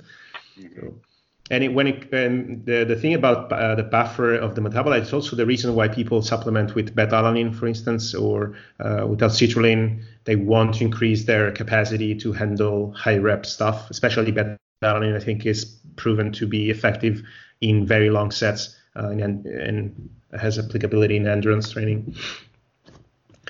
So so something that um, that I do uh, that would like to have your opinion on, on, on this is I tend to start the mesocycle of a client without any uh, metabolite or intensity technique, if you if you want to call them, so that I because the the reason is I uh, I call them kind of introductory microcycles. Uh, a la Mike Zourdos, I heard talk about this, so that I get a good stimulus, they get accustomed to the new movements that maybe we put into the program, and I also uh, we don't get as many DOMs as we might if I just throw at them the highest amount of volume, intensity technique, and high intensity. And we build up, and like by third or fourth week, I start adding a few sets here and there if I can see if I see that I can do more, and I also uh, increase the intensity by using techniques like this. Um, and I also use them within a workout on the last working set for that muscle group because one of the things that I see people do is like, okay, I do four sets of biceps, drop sets on every set. Okay, after the first set, you're gonna drop so many reps on the second, and why don't you do three drop sets on the last set, and you do like four straight sets, and then you finish it off with drop sets.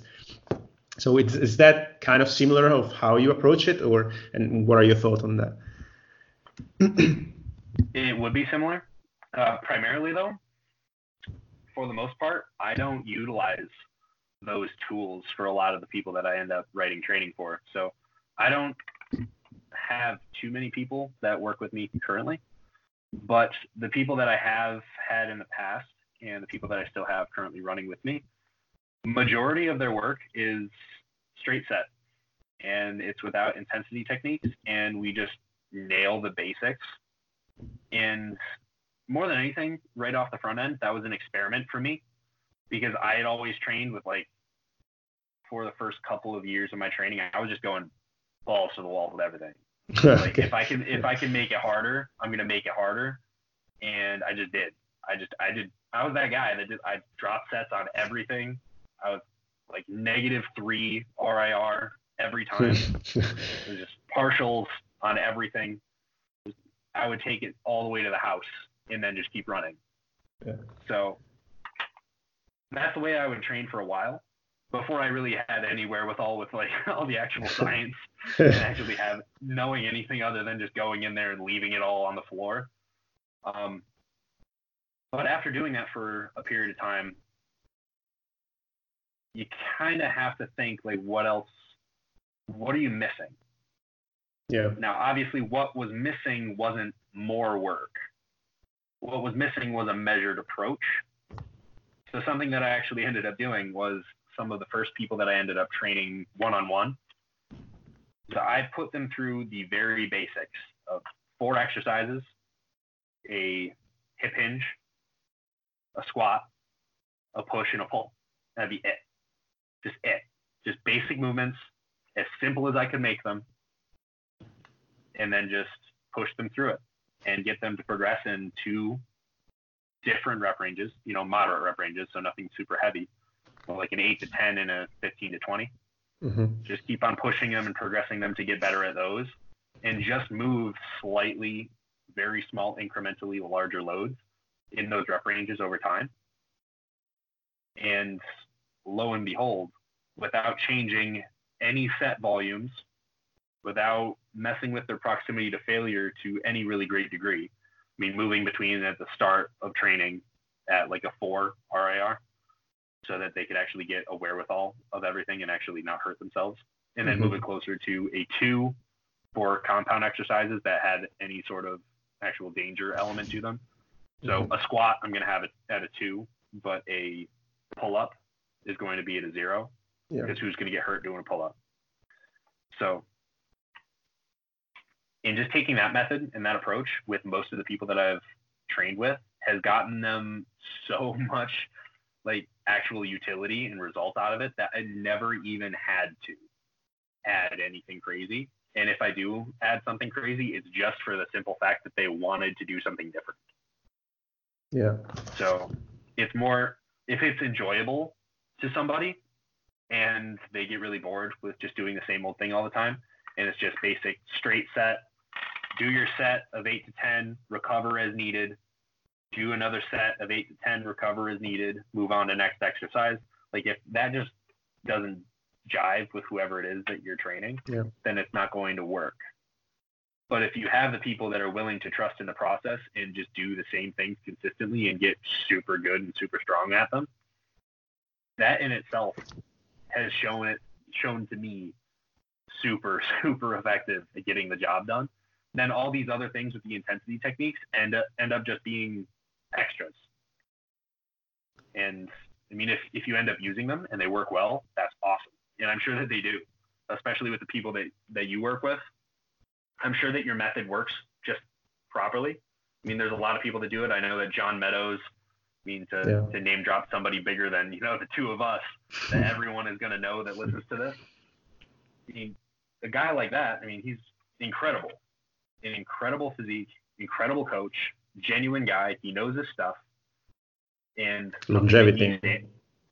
So, yeah, he's got the longevity behind him. He's been doing this forever. He's what? If I have the number right, I think he's been a competitor for 37 years. So, I mean, fanboy over here. I know that that number, but um, somebody like him, he stands by those things like bar none, like intensity techniques all day, all day, Yeah. Because they're they're useful and they work and they do provide the stimulus that you're looking for. But is it the only way to do it? Not really Yeah. if you want to do it that way, you can. And there are certain times that they're going to be more or less useful to any certain person. And in my opinion, for at least where most people stand with their progression in this field, you know, or in their own development, for the majority of the time that you're training, especially in the younger years, those sorts of intensity techniques don't really provide all that much more than you just getting more proficient and stronger across all rep ranges, barring anything else. And then once you get to the point where you're too strong and the amount of stimulus to fatigue, like to use the Mike Israetel term again, your stimulus to fatigue ratio for literally any movement is getting ridiculously out of hand. Where in your first year of training, a bent over row is like whatever movement, you know? So you can just throw that in there directly after deadlift, and it's like whatever. I mean, it's, all right, the bent over row. I'm moving like two, uh, 225 on the deadlift, and then doing a 95 pound bent over row. Like Yeah. that's not that Who bad. cares? But yeah, you train for seven to ten years, and hey, now you're deadlifting six plates, and you're doing that for a couple of sets, you're moving it for a couple of reps, and then you're going to try and do a bent over row with four plates. Good luck. yeah. Good luck. Like it's not exactly like it was in your first year anymore. You can't just stack those things. Like those basic, like not not compound heavy de- like exercises like the deadlift, the squat, the bench. Like those things aren't the only things that you can count as axial loading anymore. So the more the more strength you have in all those muscle groups and all those patterns, you have to be a little bit more conscious of how it is that you're training. You can't just do all heavy work all the time. And that's where those things in my head come in more. Because now your primary stimulus can no longer be just adding more load to the bar. Because there's going to be a decrement in what you can get out of that at some point, and it's going to be too much of a cost to the benefit that you get from those sets. So instead of just taking it all and going to progress the loads, you get to a point where the loads are insane, and then you pull back the load a little bit so that you built over that period of years, maybe even decades, of getting super proficient at moving humongous loads. And then the relatively smaller, quote unquote, loads that you're going to use after that point are still huge. But comparatively to what you were capable of doing before that with the maximum loads, it's nothing. So if you were able to do a 405 bent over row, and that ends up being like your peak set of eight on bent over row at your strongest, and now you move on to doing a 315, a 335, a 345 bent over row, but instead of trying to like, you have to hype yourself up and it's a big set, it's a big deal, and then you're going to be smashed afterwards. 315 is nothing. You're moving that like air. But now instead, you're taking it for tempos. You're taking it for isometrics in the top. You're trying to not move at all. You're doing it prone on a bench or something. You're doing it with a seal row. So, you know, anything like that. And then you move on to doing drop sets and you do partials and you do all these other intensity techniques that you didn't use before. So you still have that, that extra stimulus in your back pocket to use when it's actually useful to you. And you've built up enough load tolerance that the amount that you'll get out of it is actually, you know, worthwhile. Because if you're doing a drop set with a 95 pound bent over row, and then you're doing it with 65 pounds and 45 pounds, sure, relative, uh, relatively to what you may be able to tolerate at that time, it's going to be significant. But in the grand total of what you're actually able to do in your total career, if you save your ability to do those types of things and really focus on them and make make them a primary goal and target and use in your training, you save that sort of work for later. I think that'll be more beneficial set per set in 10 years of time rather than in your first year. Yeah. I think when um, you you actually anticipate me on uh, on the enjoyment factor to implement uh, techniques like, like this, I think two of the biggest reason I use them is one, some people just can't seem to understand what intensity means. Like, and it ties back to the RIR versus training to failure debate, a recent debate, where like some people just think that it's a one RIR when it's actually a five. So if you never go there, how can you know what it, how it feels? First of all, and so using drop sets, I, I figure that people are more willing to go to failure on a drop set because maybe the load is is uh, is uh, lower. Who knows? Uh, or maybe because they enjoy it more and then they like to push it themselves when I, when you say okay do as many reps as you can rather than saying do 8 to 10 reps and actually pick a load that if you do 8 you could have done maybe 9 or 10 at best it might it's easier and second is just that people it's the enjoyment uh, thing i guess uh, so people like to switch to, to think to change things maybe sometimes too much i think for us it's like tell me what's the best thing to get big and i'll do it I don't care if it's boring because deadlift isn't fun. Bent over row isn't fun. I mean, there is a sadistic way of being of having fun, but it's not fun. So that's what that's the thing. And, and then when you said um, the adding movements and variety uh, throughout the training career, uh, because I think people like to think about muscle MRV, but they don't think about the joints MRV. So what your muscle can tolerate might not equate to what your joints can equate. Like you thought, you, you uh, told about the axial loading. So some movement is as, as good as they are, you can't place all of them in one session at some point in your career. You have to split them in two, sometime in three. Sometimes you can't have both in your your uh, week. So okay, so I think we touched on like a ton of stuff. Uh, we went on for more than two hours. I think this is going to be a two episode. Uh, I have to split it up and, and yeah. put it out as a two part episode. Like, um, I really appreciate you taking the time. Like, I wasn't expecting to go as long. That's why I keep asking you if it's fine to to get more questions, not yeah. because I wanted to.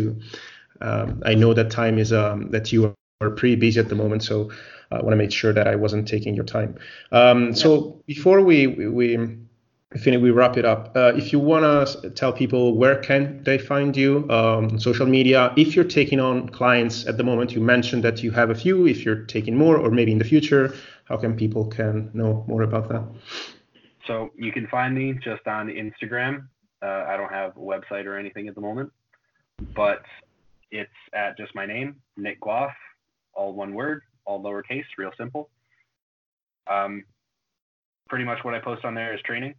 You can find some diet stuff that I post in my stories. Uh, more than anything, it's mechanics, like we had talked about, and a lot of things about my own just updates from time to time. Um, I am taking clients right now. Not many.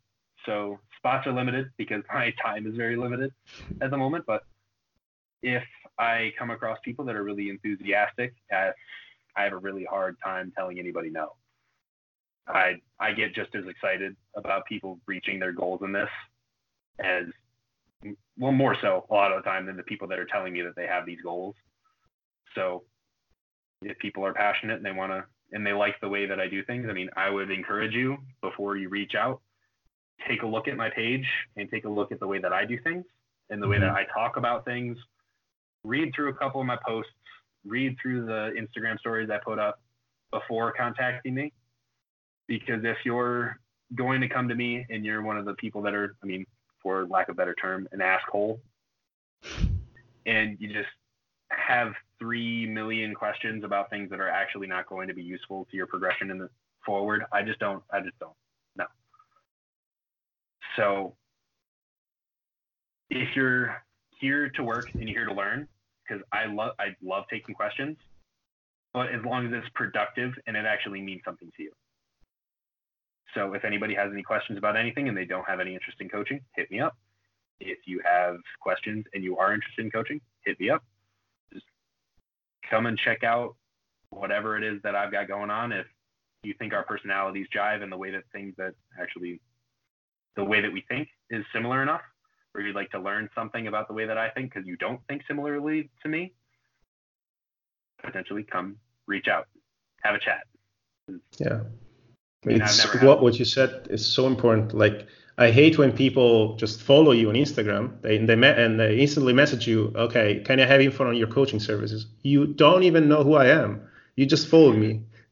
can you please have a look at what I do, at how I train, and maybe even the results of my people because you're you're gonna pay me. So if you're gonna pay me, please know what you're paying for.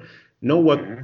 at least the, some idea of how I may tend to program things and how what things I consider important, what aren't important rather than come at me and have a surprise. Maybe it fits you, maybe it doesn't, and then we're not going to have a good, solid coaching relationship. So what you said is super important, and a lot yeah. of people don't do that.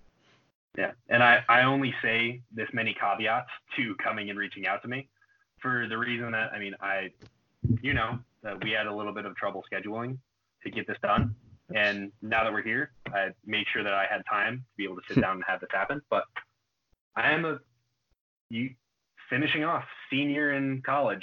We got a lot, lot of stuff happening, a lot of life happening. So as much as I am, you know, a part of this, you know, now Instagram physical culture that extends beyond Instagram itself, but I mean, the whole community is on here. So I'll just refer to it as such. I'm out here doing this thing. Not all my time can go to this. Yeah. So my time that is spent in this space I try to make sure that all of it is spent productively at this point, and everything that I do is constructive to either myself and the way that I'm going forward, or it's going to be constructive for all the people that end up contacting me and you know getting any information off of me because if i'm going to be here i don't want to put out anything that's not going to be of value and if i'm having conversations with people that i've I mean, I go deep dive. We've been talking for two. I don't even know what time. Maybe two, two hours and, and twenty-four. two hours, almost two hours and a half. yeah, so two and a half hours, and I didn't even know that this could have been a half an hour conversation for all I knew, because time just goes out the window when I start talking to people with this stuff. So if I have I have limited time to be able to put to this, and I will pour all of my time and resources into people if they really are in for this and they really are interested in learning and they really want to get more information and you know they want to progress through the methods that I come up with or I have collaborated with and put together over time. If people are that interested in what I can provide, then I'm going to provide that and then some into the people that want to come and work with me and hear from me and you know listen and ask questions. So if I'm going to be spending all that time and pouring all my my life energy and effort and thought, then I need to have people that really know what's happening. People that are coming in and ready to do it and ready to really get down to business. And sure, they could be complete noobs and never have done anything in the gym ever. Totally fine. They could be advanced people that have been training for longer than me. That's totally fine too. They could have different goals from me. That's totally fine too. As long as the goal and the underlying theme behind the interaction is we're here to get better and we're here to learn things as a team. Perfect. But if it's just it's one of these like power struggle kind of relationships that ends up happening with coach coach and client that happens a lot these days now where it's kind of this power dynamic and struggle between people that are looking for service and going to a coach and saying like no you're the coach. You do all this for me. And then I pay you, and then you give me results. That's just I don't know. It's it's more like they're trying to buy a product. Yeah. And their product like is that. the result, rather than buying a service that they can put into themselves and get support and help and direction, which is kind of the point of all of this in the first place. Yeah. You know. So I'm sure you get what I'm saying because you're a coach yeah. Well. Something that I that I always say people is that make sure you're motivated and you're willing to put the effort in because I can't work for you. I can't do the work for you. I can tell you the path that we're going to go along and I'm going to help you all the way through, but I can't do the work for you. So that's that's that really a, that's a much more succinct way of saying all the things I just said. yeah. okay. So, I mean, thanks a lot. It was a really a fun and interesting conversation. I really picked up a lot of stuff. So, thanks again. Yeah. Thank you for having me on. I'll put everything in the show notes uh, for everyone uh, who want to get in touch with you. So, see you the next time. Bye. All right. See you later.